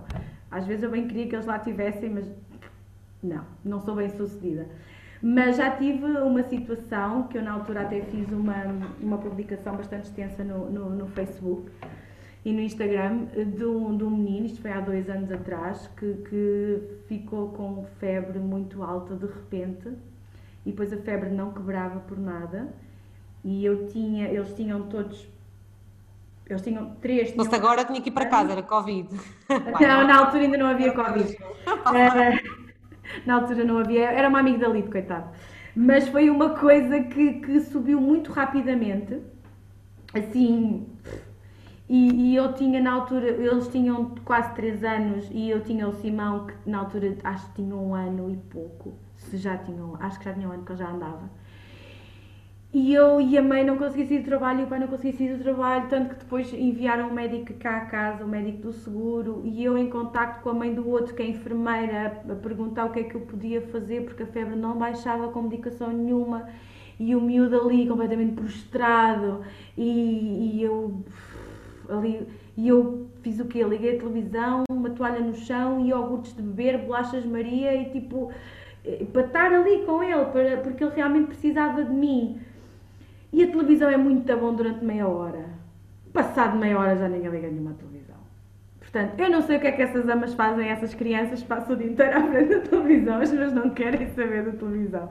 Não, mas posso dizer que ainda hoje estivemos a ver uh, vídeos no YouTube e, e, e a abanar o rabinho, porque Sim, não é teve a ensinar movimentos de dança que o pai gosta. Eu estou a falar de passividade. Eu sou de um não. tempo que andei na AMA se calhar como os teus meninos, em que passava a vida no quintal a brincar, mas nem todas as amas hoje em dia estão no quintal, estão em prédios, estão. estão é, é, uma, é uma realidade diferente. Eu acho que aqui o mais importante que podemos tirar deste momento da nossa conversa é que se não podemos generalizar. Não. Não podemos e não queremos, e tu, e tu realçaste isto, que não podemos realizar que as, que as amas fazem todas um trabalho menos bom ou que são o mal menor para quem não encontra uma vaga na creche, também não podemos dizer que os colegas em creche fazem todos também, estão descontentes ou que, que, que... Não, eu não falei em todos, eu falei com os que me chegam. Acima de tudo, a Joana Pires realça aqui um, um aspecto muito importante, que é, ela pensa que acima de tudo a liberdade de escolha que, de que tu estás a falar e que é bastante aliciante. Não tens que dar contas a superiores nem sempre, eh, eh, principalmente se não tiverem a tua, a tua visão, não é?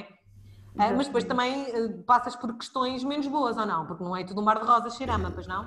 Não, não. Não, porque enquanto tu, quando és educadora de sala, se tens um problema, vais falar com a coordenadora ou com a direção e a direção resolve o problema, aqui és tu que tens que enfrentar os problemas.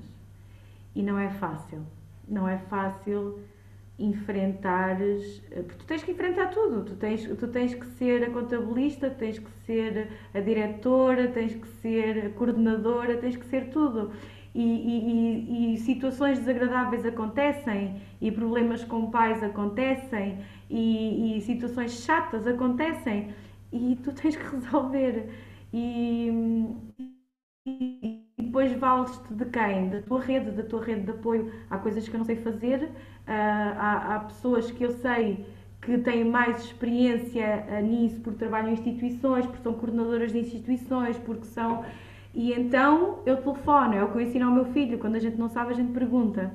Então eu telefono e digo: Olha, aconteceu-me isto, um, podes-me dar a tua opinião. Eu, eu, eu sou muito rápida a pedir opiniões. Mas é que nós sozinhos não conseguimos chegar a lado nenhum, não é? Mas juntos não. podemos conquistar o mundo, não é? Até porque assim, eu não tirei um curso para ser ama.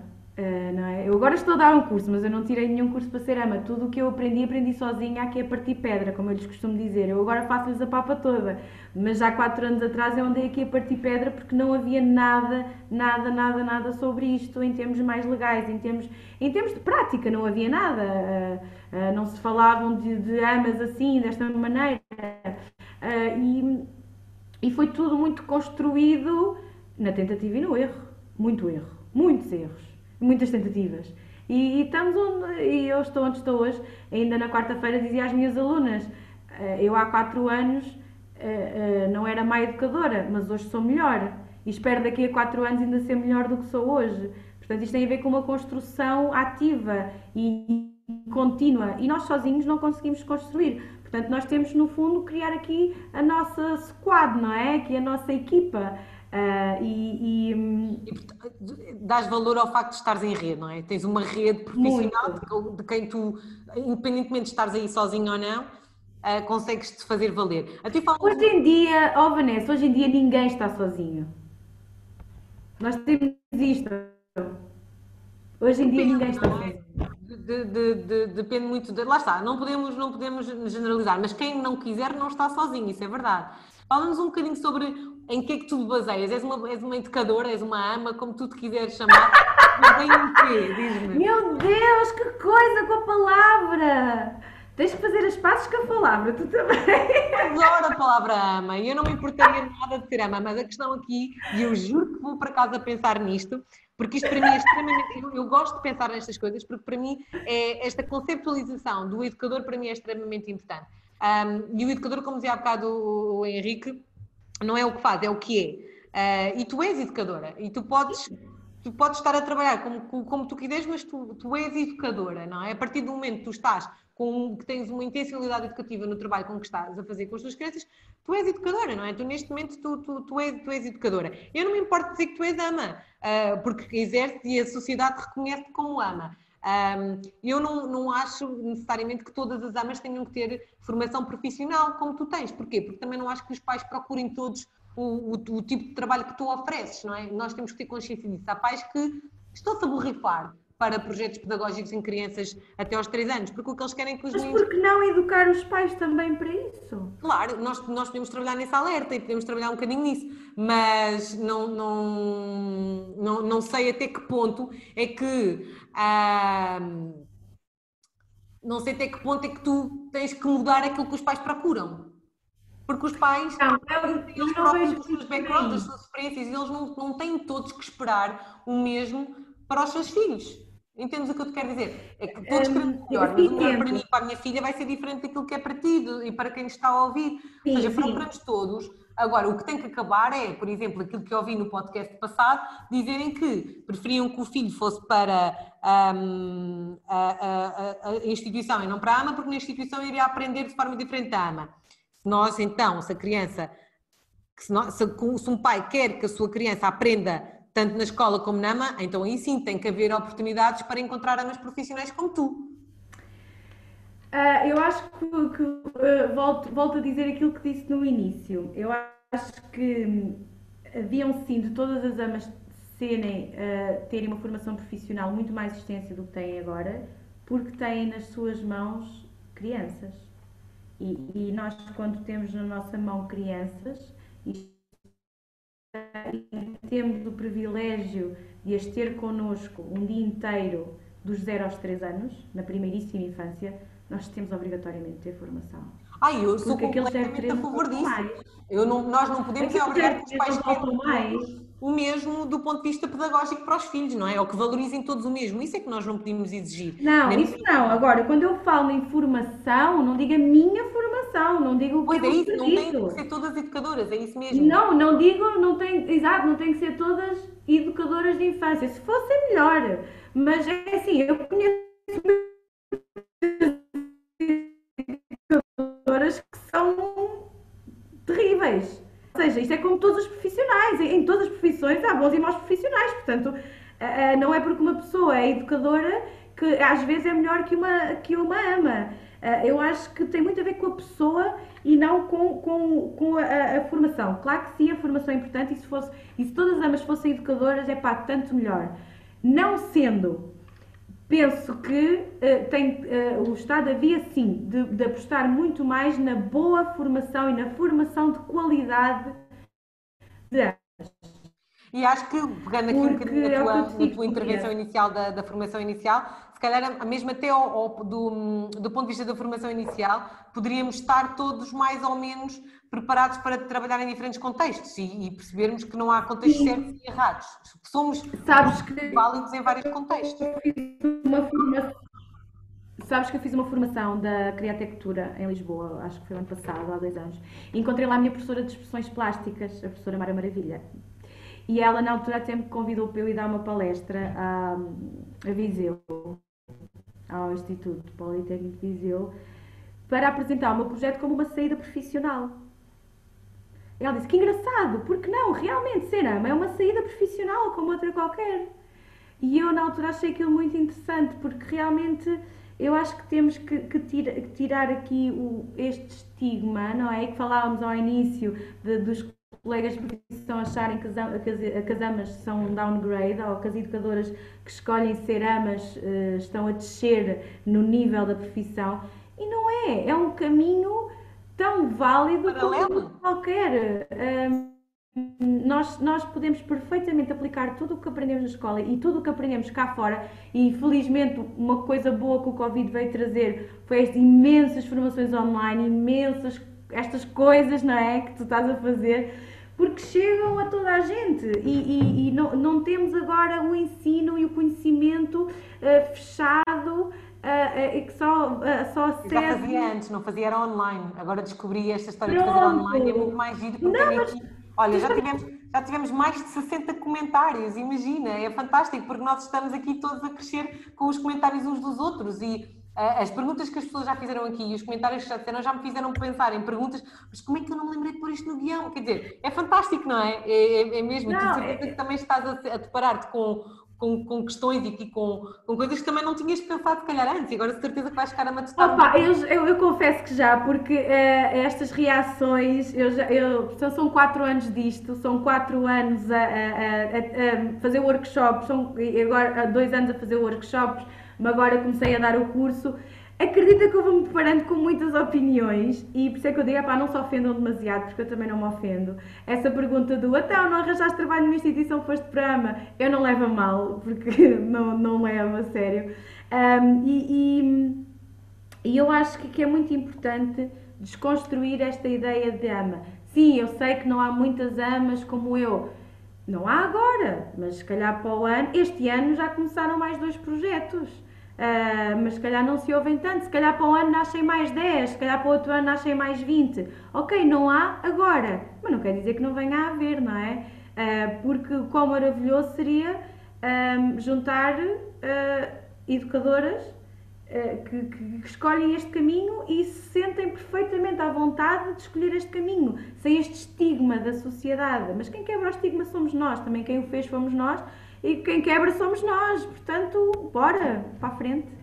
Eu, eu, eu, eu, concordo com, completamente e, aliás, uma das razões para te convidar para este podcast foi mesmo para quebrarmos o estigma, o estigma que existe em relação às amas, não é? É quebrarmos muito a ideia de que a ama é cada vez mais uma, vamos lhe chamar categoria profissional, vamos lhe chamar se calhar assim, é cada vez mais uma categoria profissional a, a, em crescimento do ponto de vista qualitativo, que se formam, que que, que, procuram melhorar, que participam nestas formações, que participam em formações e, portanto, procuram também não só melhorar o seu trabalho, como também dar uma oferta diferente, diferente aos pais.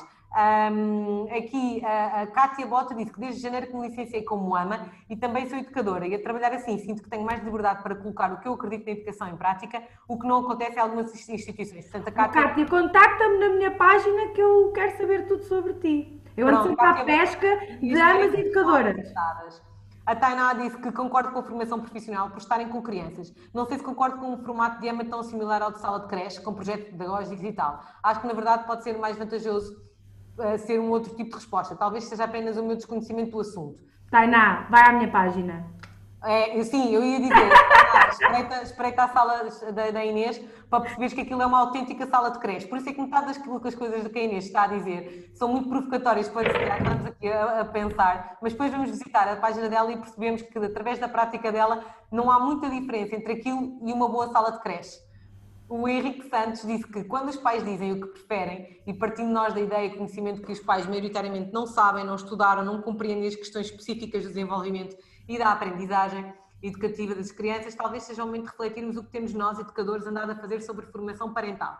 Ou seja, se os pais não conhecem a sua própria experiência como filhos e alunos, se desconhecem as especificidades da educação, no ser e o tempo de assumirmos que temos de ser também formadores. Claramente isto leva-nos à questão do que, da, da, documentação pedagógica, o que, uhum, uhum. para que serve, como, como, fazer, estamos a comunicar com os pais, isto já sou eu agora a acrescentar, estamos a comunicar no tom certo com os pais ou estamos a falar demasiado de pedagogias? Andamos aqui um, a falar de termos que eles não percebem o que é que nós estamos a dizer, eles acenam com a cabeça e passam um ano inteiro sem perceber muito bem o que é que estamos a fazer e o que importa é que aos 5 anos saibam uh, minimamente escrever o nome, estar sentados para ir para o primeiro ciclo e andamos aqui todos muito à volta disto e este é sempre um, um, um grande, um, grande, um grande flagelo. E, portanto, temos um trabalho... Passa muito É claro que temos. Aquilo que há bocado refletíamos era um pouco de... Os pais não procuram todos o mesmo. E, e, não podemos exigir que todas as educadoras sejam, todas as amas sejam educadoras, desculpem, uh, enganei-me, por causa disto mesmo. Não concordo. Mas pronto. Não, não, diz, diz. Não. A questão, a questão é. Não concordas é... com o quê? Que os pais procurem. Eh, porquê que tu achas que um pai, quando procura uma ama, quer procurar uma resposta como, como procura com uma educadora como tu? Tu não sentes que o teu trabalho é diferente de uma ama?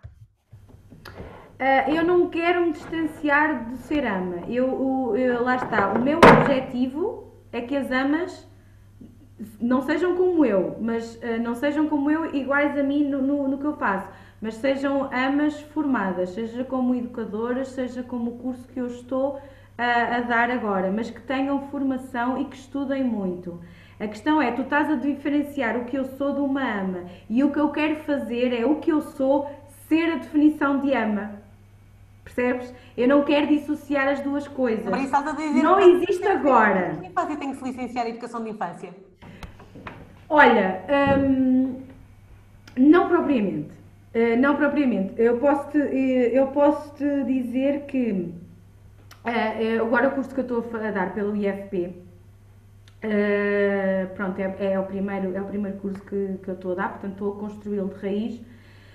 e uma das coisas que, que eu falei com a enfermeira Ana, que é, que é a enfermeira que vai dar o módulo agora de saúde, eu agora em novembro parei, ela vai dar as 50 horas do módulo de saúde e depois eu retorno em janeiro e fevereiro. Foi que eu não lhes queria dar receitas porque na educação, tu sabes perfeitamente, não há receitas. E, portanto, o que eu queria fazer era fazê-las pensar. O primeiro módulo eu não podia fugir, é a legislação. E a legislação é o que é, e andei 25 horas a dar-lhes legislação e pronto. Agora, o segundo módulo foi o desenvolvimento infantil dos 0 aos 3 anos. E tu pensas, 25 horas. Isto é um curso de 4 anos, desenvolvimento é. infantil do 0 às 3, não é? Quer dizer, tu pensas, o que é que é suposto eu, eu, eu fazer em 25 horas com isto? Eu fiz o que eu achei que devia fazer, que era mostrei como é que era a minha realidade e porque é que eu fazia assim, fundamentando. Claro que fui buscar muito de Pickler, porque no fundo é o que eu estou uh, agora, é onde me estou a formar mais, estou-me a formar em Pickler, estou-me a, a, aprofundar em Pickler. E, e porque realmente Pickler foi, foi a única que estudou a fundo o 03, só o 03, não é? E no fundo a mim, de todas as que eu fui, as que eu, que eu, que eu fui estudando e que eu me fui aprofundando, portanto já estudei Montessori, é, estudei Régio, uh, as identifico muito com o Régio, no entanto precisava de algo que se especificasse mais no 03 e entretanto encontrei Pickler e agora estou-me a aprofundar em Pickler. Uh, e é isto que eu lhes transmito, mas não, não, lhe dou, não lhes dou uma injeção de Pickler. Eu digo, olha, eu faço assim, portanto, momento da refeição, eu faço assim, porque isto, isto, isto, porque acredito aqui. E elas perguntam, então isto resulta, então aquilo não resulta, então... E, então eu encho-as de documentação. Se alguma delas estiver aqui a ver, elas vão dizer pastas e pastas de documentação para elas lerem. Nós ontem fizemos uma aula só de, de reflexão de, duas, de dois artigos que eu lhes passei, que eu, que eu lhes disse para elas lerem para trazermos à reflexão ontem. E foi muito interessante, porque eu não lhes quero dizer que é assim que se faz, porque não há uma maneira de se fazer. Tu és educadora como eu, não há uma maneira de educar, não há uma maneira de, de desenvolver o bebê. E eu quando, eu, quando uh, falei com a técnica de, de, do IFP, eu dizia-lhe, mas como é que eu vou fazer isto? É impossível. E ela disse, ai, olha, você é completamente livre de fazer o que quiser. E eu disse, ótimo, eu não tenho que me guiar por nada, Pronto, há o referencial, não é? Mas é tudo muito vago, porque tu olhas e pensas, então, mas eu vou dar isto sobre que olhar, sobre que abordagem, sobre que metodologia, porque, eh, quer dizer, o desenvolvimento da criança depende do olhar pelo qual tu olhas. Um, e então foi muito giro porque eu estou a fazer um curso de raiz e o feedback que eu tenho tido é que realmente elas dizem, pá, agora que os meus filhos até já me em causa e já começo a pensar Uh, Porquê é que eu estou a fazer isto? Faz sentido eu fazer isto? Porquê é que eu não me lembrei disto? E era mesmo isto que eu queria lhes fazer. Queria fazê-las pensar. E, e, agora, o, módulo que eu vou dar em janeiro, vou-lhes apresentar um bocadinho de cada ah, metodologia que existe para esta faixa etária e, e abordagens. E depois dali vou convidar a cada uma delas e, uh, uh, aprofundar a que lhes chamou mais a atenção, a que se, a, com que se identificaram mais. Mas eu quero muito que elas percebam que não há certos e, não há e errados. Uh, uh, depende do espaço que elas têm, de quem elas são, das vivências que... que... elas trouxeram. Eu começo, por, eu começo por relembrar, relembro outra vez e comecei por dizer, eu admiro imenso o teu trabalho e sei perfeitamente, uh, e, e, era mesmo um sonho tu conseguires isso, que todas as amas no país tivessem formação. Isso seria um sonho, sabes porquê? Porque aquilo que eu penso, e agora que estava a ouvir falar, e eu ouvi falar que os teus, as tuas alunas devem ser maioritariamente raparigas, mulheres. São só meninas. Sim, vão sair do teu curso e vão poder, e isto é o mais importante, e acho que toda a gente vai concordar, é que vão estar com, com crianças e essas crianças são as que grande mais beneficiam pela qualidade de, de, de, das práticas que com elas implementamos. E, portanto, sim, esse, esse, é o grande sonho, é que todos os profissionais que trabalham com educação, com, com crianças pequenas, independentemente em que contextos trabalham, é que o façam com qualidade. É? Exatamente. É? Tu concordas com, com isto, não é? Isto, isto é o mais Sim. importante, é que trabalhem com qualidade. Com qualidade, é o que eu digo. Eu, eu, eu tenho oito licenciadas, é uma turma de 21 pessoas oito são licenciadas. Eu acho que eu tenho três educadoras que não precisam tirar o curso, atenção. As educadoras de infância não precisam tirar o curso pelo IFP. No entanto, são três educadoras que fizeram o meu workshop e quiseram fazer o curso. Porque podem fazer, apesar de não precisarem de o fazer. O que é muito interessante. Já viste? É muito interessante. Três educadoras que quiseram fazer o curso que não precisam de o fazer. Uh, mas uh, é, e, eu sei, e, e, dá, logo, dá logo para ver ali as educadoras, são as que estão ali naquele quadradinho, sabes? E, estão, Olha, lutam, sabes, e lutam para sair. A Cândida Martins disse uma coisa, eu tenho mesmo que te dizer o que ela disse. Ela diz: Ai, Acho que se deve abordar aqui a possibilidade de haver amas que, sem formação de educação de infância, podem ter muitos conhecimentos sobre desenvolvimento infantil e pedagogia e igualmente capazes de implementar projetos educativos. Daí a importância de haver formação de qualidade para amas. Concorda sempre. A Cândida é minha aluna. Concorda 100%, mas depois há outra versão da moeda que eu também concordo a 100%, que é com aquilo que o Henrique Santos disse, que é conhecemos pelo princípio o que é qualidade de educação para uma mãe e para uma mãe e para um pai. Para os pais, o que é preferível? Uma pessoa que ama a carinha, dá afeto, seja em que idade for, ou uma pessoa que, para além de tudo isto, estudou e conhece as características desenvolvimentais e comunica, envolve e presta um serviço muito mais caro queiramos ou não, se não formos nós a valorizar a nossa função, sabendo que fazemos o porquê fazemos, clarificando e traduzindo, ficaremos sempre no bom e barato, que nos enche no momento as, as ansiedades Exatamente. e segurança. Ou seja, porque não podemos, não podemos, eh, eh, eh, e eu começo por dizer porque é que eu também admiro imensas as, a, a, a, uma ama dá, consegue prestar um carinho, uma atenção, um, atendimento, vamos lhe chamar assim, mas não é esta palavra que eu quero dizer, personalizado e único, que, que nós numa instituição por vezes é um bocadinho claro. mais difícil dados os rácios ou, claro. ou dada as, as, obrigatoriedades daquilo que temos que fazer. O claro. acho que existe esse privilégio que tu consegues construir. Mas eh, temos que ter a noção que uh, um educador de infância precisou de ir para a universidade de 4 anos, precisou Sim. de estudar, ou seja, é, mas depois também pode haver a ama que estuda e que se forma para ser uma, uma boa ama. Mas precisamos ou não de nos diferenciar? Olha, eu posso dizer uma coisa, eu não estudei Pickler na, na, na universidade. Hum, eu não estudei Régio e Emília da forma como eu estudei o ano passado e há dois anos na universidade. A educadora que eu sou hoje, eu formei-me depois de sair da universidade. Eu tive uma muito boa experiência, é certo, mas a formação prática também a idade traz e, e, a, e, as cabeçadas trazem e, e cá fora o mundo real traz, traz muita coisa que, que, que na escola é impossível de ter, não é? Porque é a vida que traz. No entanto, eu gasto imenso dinheiro em formações, imenso, porque lá está, comecei com Montessori, depois fui para Régio, agora estou em Pickler e isso eu não aprendi na faculdade.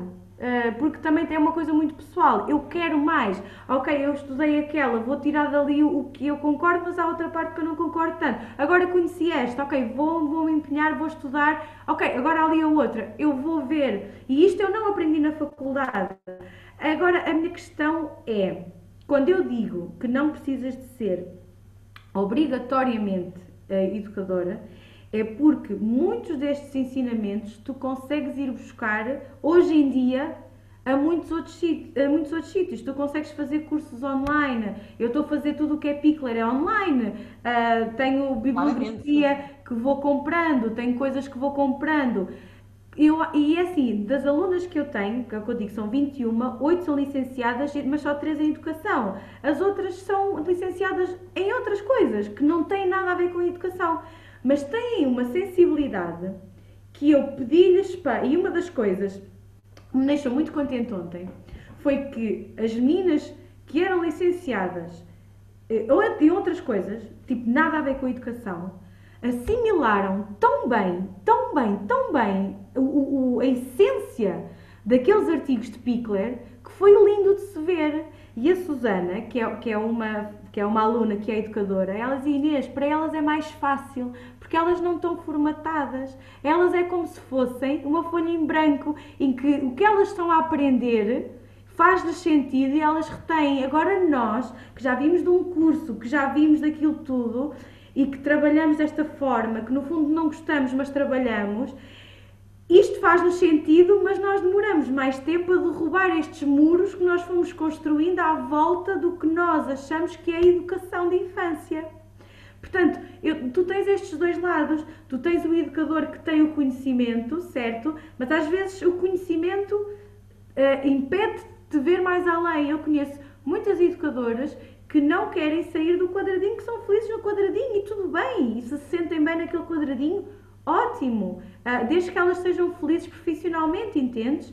Agora, eu vejo é pessoas de outras áreas tão fascinadas com a área da educação que tudo o que leem elas realmente assimilam, porque nós, quando fizemos esta discussão, este brainstorming de, coisas e, e, tu dás a tua opinião e eu dou a minha, então se for assim, se for elas assimilaram super bem e foram bastante um, coerentes. Mas será que é porque não conseguem depois ainda ter a noção de como é que aquilo se implementa na prática? Nós, educadoras... Não, porque muitas têm filhos. Nós temos uma capacidade de visualização de que quem nunca esteve numa sala não tem. Sim, mas, por exemplo, acontece... Numa sala, diga-se... Sim, sim, sim, sim, sim. Não, mas, mas acredita que eu tenho, que eu tenho, a maior parte são mães, e elas dizem... Nunca tinha visto isto por esta, por esta maneira, mas realmente faz sentido. Uh, realmente é isto que eu quero para o meu filho e, neste, e para os filhos dos outros. Uh, e, e, o que eu quero lhes fazer, lá está, é, eu não lhes quero dizer que ser amé é assim. Eu, que, eu quero dizer que eu faço assim. No entanto, existe isto, isto, isto, isto, isto, isto, isto. Agora estudem. Porque eu ontem acabei a formação a dizer: estudem. Eu, vou, eu deixo toda a bibliografia que eu tenho. Eu vou encher a plataforma Teams com toda a papelada que eu tenho. Agora vocês estudem. Uh, e, e, as nossas formações é muito nisto. Eu passo dois ou três slides com informação e lanço a bola Olha, para elas. Então, eu vou-te dar um exemplo e vou okay. se achavas que este seria o futuro ideal um, para, para, para as amas, por exemplo. Uh, os pais, em vez do dinheiro ser pago às instituições, ser pago aos pais e os pais escolhem onde colocam os filhos. E por isso mesmo poderiam escolher colocar em amas como tu, profissionalizadas, um, com formação superior ou não, mas com projetos de educação uh, de qualidade em Valência de 0 aos 3, e isso iria ou não valorizar a profissão das amas?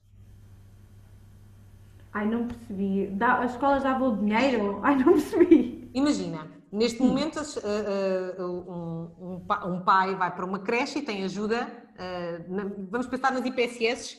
Ah, ok, nas IPSS, ok. E tem okay. ajuda do Estado, minimamente, para poderem pagar de acordo com as suas possibilidades, o colégio ou a IPSS onde colocam os filhos. Ok. Se as amas pudessem, de igual modo, beneficiar desse apoio, seja do Estado ou o Estado a pagar aos pais para os pais pagarem vocês, tu achas que seria uma solução para as amas quererem formar-se, quererem ser legais, para poderem cobrar mais aos pais, para haver mais qualidade no trabalho que vocês fazem, ou continuar a haver um mercado negro? Porque isso é um mercado negro. A AMA que trabalha legalmente, independentemente da qualidade de educação que implementa, é mercado negro, porque não há pagamento de impostos, porque não existe, estão ali, não há seguro da criança, não há. Estas são questões que não são aqui faladas, porque isto é. Um... Mais para estarmos a falar de pedagogia, mas isso é importante e isto acontece. Olha, eu acho que Tal como existem EMAs ilegais, existem escolas ilegais e escolas. Oh, Inês, a comparação em termos de número é gigante. Não, não, não estou a dizer isso. O que eu estou a dizer é: existem EMAs ilegais, ok? Existem escolas ilegais. Existem escolas legais que prestam péssimos serviços ou não prestam assim tão bom serviço.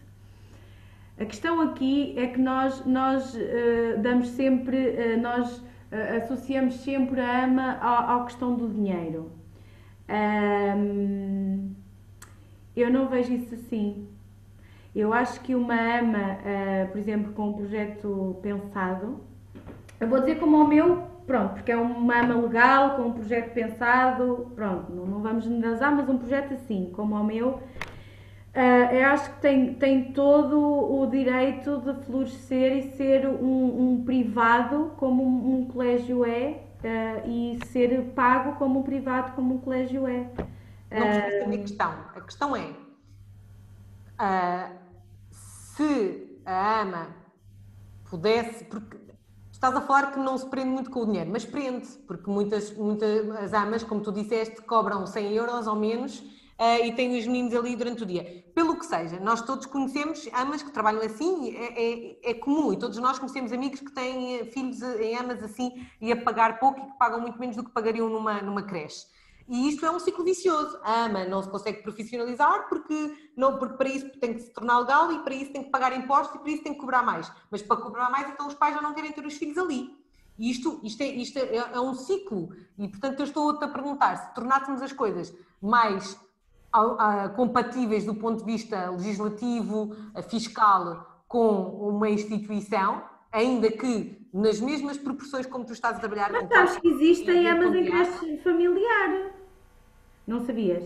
Sabia, sabia. A minha filha está em creche familiar. Pronto. Trabalho para uma instituição. Tá. Sim, mas eu pago de acordo com a mensalidade da instituição. Portanto, eu não pago como se estivesse numa AMA, eu pago a mensalidade, quer ela esteja no berçário ou na AMA, é igual. Nas creches familiares das IPCs é assim que funciona. Eu estou-te a dizer na, na, na, AMA que está ilegal, na AMA que não paga os impostos, mas também porque não consegue. Porque, coitada, se quiser cobrar um pouco mais para poder pagar impostos, os pais então acabam por não querer, acabam por Mas, oh, Vanessa, aí, aí não posso concordar. Aí eu não acho que sejam coitadas, aí é como tu, têm que procurar outra, outra, outra profissão. Olha, eu sou, eu sou muito, eu sou muito fria quando, quando toca às amas ilegais e quando se toca a tentar defender as amas ilegais e sem formação. Eu digo uma coisa, eu digo a toda a gente: se, tu, se a tua filha estiver doente, tu levas a um profissional de saúde ou a uma pessoa que gosta de ver a anatomia de Grey. Levas um profissional de saúde. Da mesma forma que quando tu tens um filho e que escolhes onde ele vai estar nos primeiros três anos da vida, Tu tens que levá-lo a um profissional da educação e não a alguém que gosta de meninos. Olha, a mesmo, escola é sempre uma escolha dos pais. Elas estão-se a profissionalizar contigo E elas saem e vão ser amas legais. Não, não sei se vão, esperemos Pronto, que mas, mas, é, mas é esse o teu sonho e é para isso que tu estás a trabalhar. Elas saem e serão porque, para serem reconhecidas profissionalmente. Exatamente. Têm uma categoria profissional e são Exatamente. formadas para fazerem o que estão a fazer. Sim. Então podem cobrar mais. E aquilo que eu te estou a perguntar Claro. é: se os pais tivessem ajuda do Estado, como têm para as IPSS, isso não vos beneficiaria? Ah, é assim, eu acho, é, lá está, eu, eu não te consigo responder porque eu acho que já acaba por haver, porque existem as amas das creches familiares. Portanto, existe realmente este serviço com um preço de uma IPSS, que são as amas em creche familiar. Agora, tal como existem as IPSS e as amas em creche familiar, existem as amas privadas, tal como existem os colégios privados. Portanto, eu não acho que seja por aí. Eu não tenho pena das amas ilegais porque hum, ah, porque coitadas não conseguem, os pais não conseguem. Não é assim. Ah, eu não posso ser ama só porque gosto de crianças, tal como eu não sou pediatra só porque gosto de crianças, não é? Ah, cada macaco no seu galho. Agora, um pai, quando vai escolher uma escola para um filho, um pai é sempre responsável pela escola onde deixa um filho. A escola não é um mal menor. A escola é sempre uma escolha dos pais. Sempre. E existem IPSS, existem. E existe. Agora, ah, não tenho IPSS na minha zona e eu só consigo pagar aquilo. Ok, então se calhar temos que reestruturar a dinâmica familiar. Agora, entregar um filho, e- mas isto é a minha maneira de ver, entregar um filho a uma pessoa que claramente não tem condições, que claramente não tem formação, só porque é tudo e meia, para quê? Ah, É, é- é um passo que os pais estão a dar, é, é é uma escolha consciente dos pais. E nós não podemos desresponsabilizar os pais das escolhas que fazem para os filhos. Ah, eu acho que nós caímos muito neste erro de depois, quando acontece alguma coisa mal com as amas, ah, porque as amas têm esta fama, porque existem as amas ilegais que fazem isto e fazem aquilo. E eu digo, as amas ilegais só existem porque existem meninos que lá estão. Não ponham os filhos em amas ilegais, ponto final. Tal como as pessoas não vão com um filho doente a, um- a mim, que gosto muito de ver a anatomia de Grey. Pá, cada, cada coisa. Agora, a culpa é das amas. Eu acho que não houver procura, não há oferta. Em amas que têm formação. Que sejam ilegais, não ponham filhos em amas que não têm aquele papelinho que- com selo branco da Segurança Social a dizer que são credenciadas. Porque é isso, se acontecer alguma coisa, vão à Segurança Social, a Segurança Social vai lá, nós temos inspeções, nós temos. eh, Tal e É qual que uma escola. És inspecionada? Eu há muito tempo não sou inspecionada. Mas, mas faz parte, tu, ou seja, tu também tens que cumprir. eh, Claro, claro que sim. Aliás, toda a documentação que vai para os pais em agosto, portanto eu faço sempre nova, não é? Ah, regulamento interno, ah, este ano tive que fazer o plano de contingência por causa do Covid-19, ahm, sempre baseado na informação toda que há para as creches, portanto depois eu tenho que adaptar, que é um trabalho muito cansativo, porque eu tenho de adaptar tudo à minha realidade, porque nada vem adaptado à minha realidade, portanto eu que tenho que adaptar à minha realidade. Ahm, regulamento interno, plano de contingência, contrato, ficha de avaliação diagnóstica, etc, etc e tal, é tudo enviado para a Segurança Social e elas podem me responder ou não. A mim nunca me responderam. No entanto, eu tenho colegas que iniciaram projetos em que a Segurança Social ajudou a fazer o regulamento interno, ajudou a fazer os contratos. Ahm, existe, eu tenho algum problema, eu telefono para a Segurança Social. Ah, nós trabalhamos em equipa, a Segurança Social não é um bicho-papão. Eu, eu falo muito isto nos, nos meus workshops. Vocês têm muito medo da Segurança Social. A Segurança Social não é um bicho-papão, elas estão cá para nos ajudar. Existe um, um departamento das respostas sociais mesmo para isto, para nos ajudar. Eu se tenho algum problema, eu ligo à Segurança Social.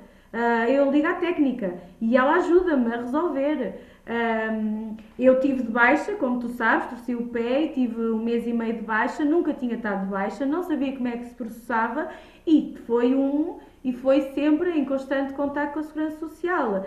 Ah, Claro, nunca claro. fui fiscalizada agora, mas seja, isso é outra vir a ser. Nós temos mesmo começar a pensar em terminar, mas é que isto agora ficava aqui o resto da noite a falar sobre isto, agora sobre os aspectos técnicos. Mas eh, isto é também só para te dizer, é para percebermos que quem quiser ser ama, ama legal, depois também tem esta vantagem, tem sempre o apoio da tutela e a tutela serve aqui, é, é um bocadinho a tua rede, não é? É, é um, É assim, para uma ama em regime livre, que é o meu, portanto eu sou uma trabalhadora independente, com, com outros qualquer, recibos verdes, portanto eu faço os recibos à criança, eu presto um serviço à criança.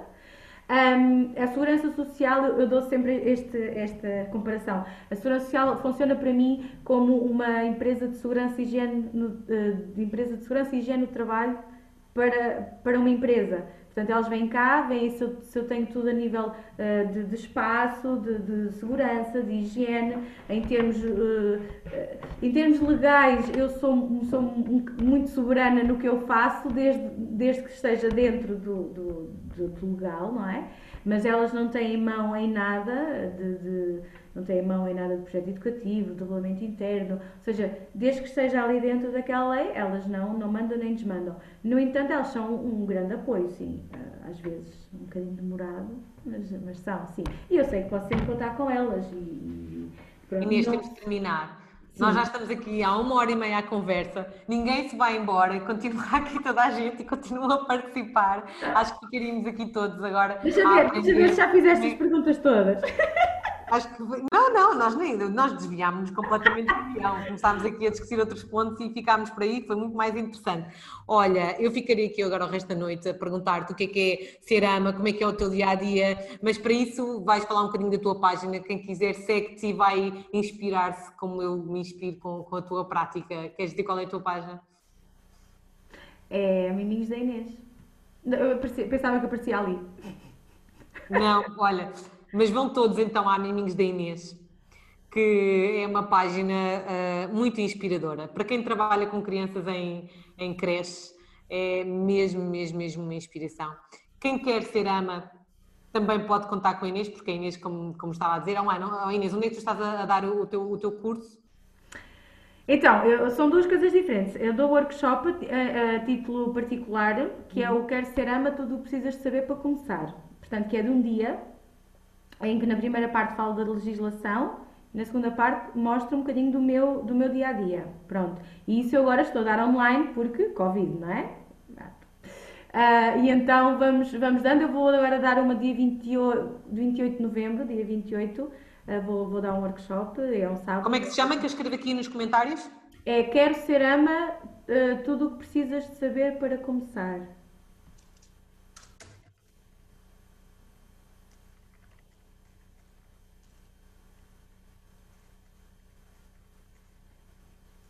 Pronto, portanto, se houver aqui quem esteja interessado em saber um pouco mais uh, sobre como começar e, e, uh, e, ponderar ser, ser ama, uh, quem não quiser pode sempre espreitar a página porque vão de certeza ficar encantados com a prática da Inês. E depois mesmo. há o curso através do IFP, uhum. que é o curso de credenciação de amas.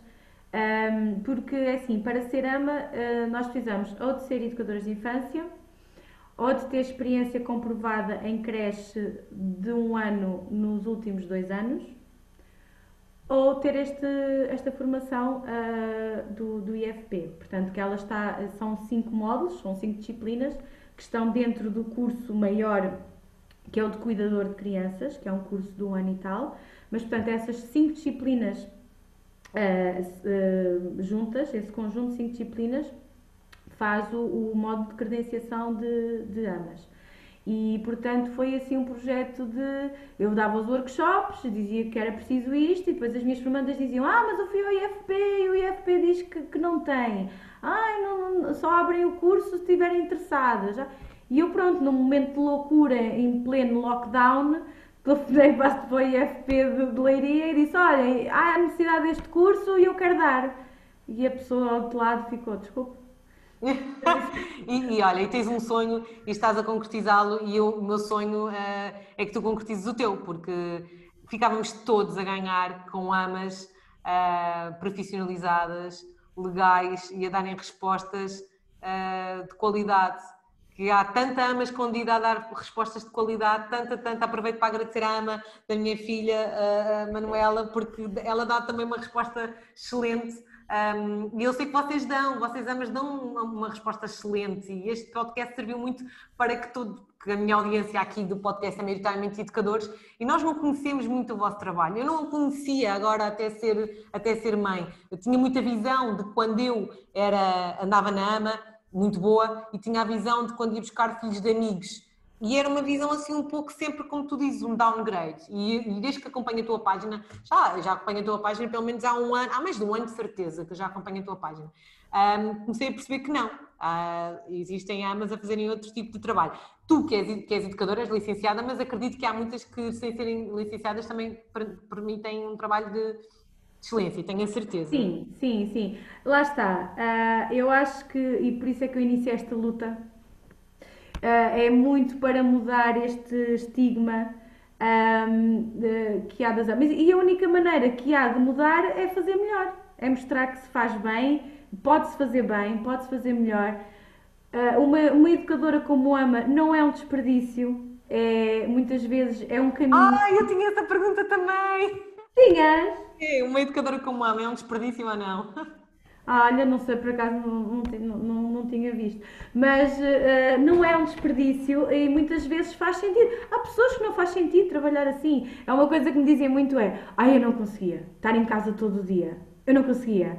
Eu dizia assim, então como é que tu estás todo o dia no teu, no teu trabalho? Também vais para lá todos os dias? Portanto, mas, mas as amas têm, e, e, e quando conheces outras amas vais, nós temos aqui um chip, um botãozinho que muda em que nós sabemos quando estamos a trabalhar e quando estamos em casa, ok? Porque a minha casa é o meu local de trabalho, mas eu estou em casa ou estou a trabalhar. E, e, e, agora com os, com os teletrabalhos as pessoas têm muito, começaram a ter muita noção disso, porque muita gente vem para casa trabalhar e ah. sabiam, e, não é? Olha, e sabiam que. Nuno Gonçalves, tu conheces o educador Nuno Gonçalves? Se calhar não. Então, olha, ele disse, ele disse uma coisa e eu a seguir tenho que lhe perguntar outra. Ele disse, Inês, procura a educação do 03 de Eleanor Goldschmidt. Tem ah, muitos trabalhos em domicílios. Eu tenho ali um, um livrinho uh, que fala disso, um por cima, uh, ainda, okay. mas ainda não oh, Nuno, diz-me o nome da tua página, escreve aqui o nome da tua página, por favor, porque todas as pessoas que nos estão a ouvir têm que conhecer a tua página e o trabalho fantástico que tu fazes em creche. Um, que é inspirador, uh, é acima de tudo inspirador, e eu tenho a certeza que a Inês também vai adorar seguir-te. Portanto, Nuno, se ainda me estiveres a ouvir, por favor, escreve aqui o nome da tua página, porque, mas eu também posso procurar se já não me estiveres a ouvir e digo já, que é um pai. É este, certezas nenhumas de um pai que também é educador. Procurem um, e sigam o, o, Nuno, porque eu, eu, não estou aqui a fazer publicidade ao Nuno, estou a fazer porque estamos a falar de um contexto em que o Nuno tem provas dadas de, de, um trabalho excelente, portanto, de que é possível também uma prática de qualidade numa instituição. Portanto, vou colocar. Claro. Mas, por favor, não fiquem com a ideia que eu vim para aqui dizer que não há práticas de qualidade nas instituições, para amor da santa. Não, Inês, o que tu nos trouxeste foi uma noite maravilhosa. Um, só para tu teres noção, nós já tivemos, nós tivemos quase sempre uma média de 80 pessoas a escutarem-nos. Um, depois baixou para 60. Agora, claro, já também está farto de nos ouvir, que já que estamos quase há duas horas, com 47. Mais 86 comentários, várias partilhas. E, portanto, olha, uh, acima de tudo isto é bom porquê? Porque estamos todos a pensar, estamos todos a refletir, estamos todos a questionar-nos uns aos outros uh, e todos que estamos aqui queremos uma coisa, é a melhor educação possível para, para as crianças, neste caso hoje dos 0 aos 3. E tu tens, tens provas dadas nisso também, e portanto agradeço-te teres Muito vindo obrigada, aqui Vanessa. agitar a nossa, a nossa consciência, que foi o que tu vieste fazer, foi agitar a nossa percepção das amas, agitar uh, se estamos na nossa zona de conforto ou não. Vieste agitar-nos e eu agradeço, agradeço-te mesmo muito, muito por isso. Obrigada eu. Portanto, em nome pessoal, também te agradeço. Ai, obrigada eu por este desafio, estou aqui toda corada. uh, mas uh, obrigada. Uh, houve aqui algumas perguntas que eu realmente se calhar deixei as pessoas confusas porque, porque não, não, não entendi se calhar o que é que tu querias dizer. Um, temos um longo caminho um, e opa, temos que ter a mente aberta. É muito isto. Muito. Muito. E vamos lá, as damas não são todas más. Depois podes vir aos comentários e podes vir responder às pessoas e podes tá vir bem. o que quiseres. As pessoas estão-te a dar os parabéns, estão a agradecer Obrigada. Um, eu acho que foi mesmo, mesmo muito interessante escutar-te e, e escutarmos-nos aqui uns aos outros e, e perceber aqui uh, alguns exemplos de coisas diferentes e percepções que temos erradas e foi mesmo muito bom, agradeço muito. Agradeço okay. a todos que estiveram aqui hoje. Um, quem não pôde estar o tempo todo e depois quer ouvir mais tarde, vai ficar disponível no, no Spotify, no iTunes, no YouTube, nesses sítios todos. Façam subscrever do nosso canal do YouTube e assim conseguem ter acesso a todos os podcasts que eu vou gravando. Para a semana já está agendado, também vai ser fantástico na próxima terça-feira. Eu depois aviso com quem é, que ainda quero guardar um bocadinho a surpresa, mas vai ser muito, muito, muito bom também. Uh, e é esta a ideia. A grande ideia é que consigamos todos refletir em prol de uma educação de infância mais centrada nas crianças, em que os educadores também são felizes, porque educadores felizes e motivados influenciam crianças felizes e motivadas para aprender. Isso é tão importante. Obrigada a todos. Obrigada, Inês. Obrigada. Um beijinho.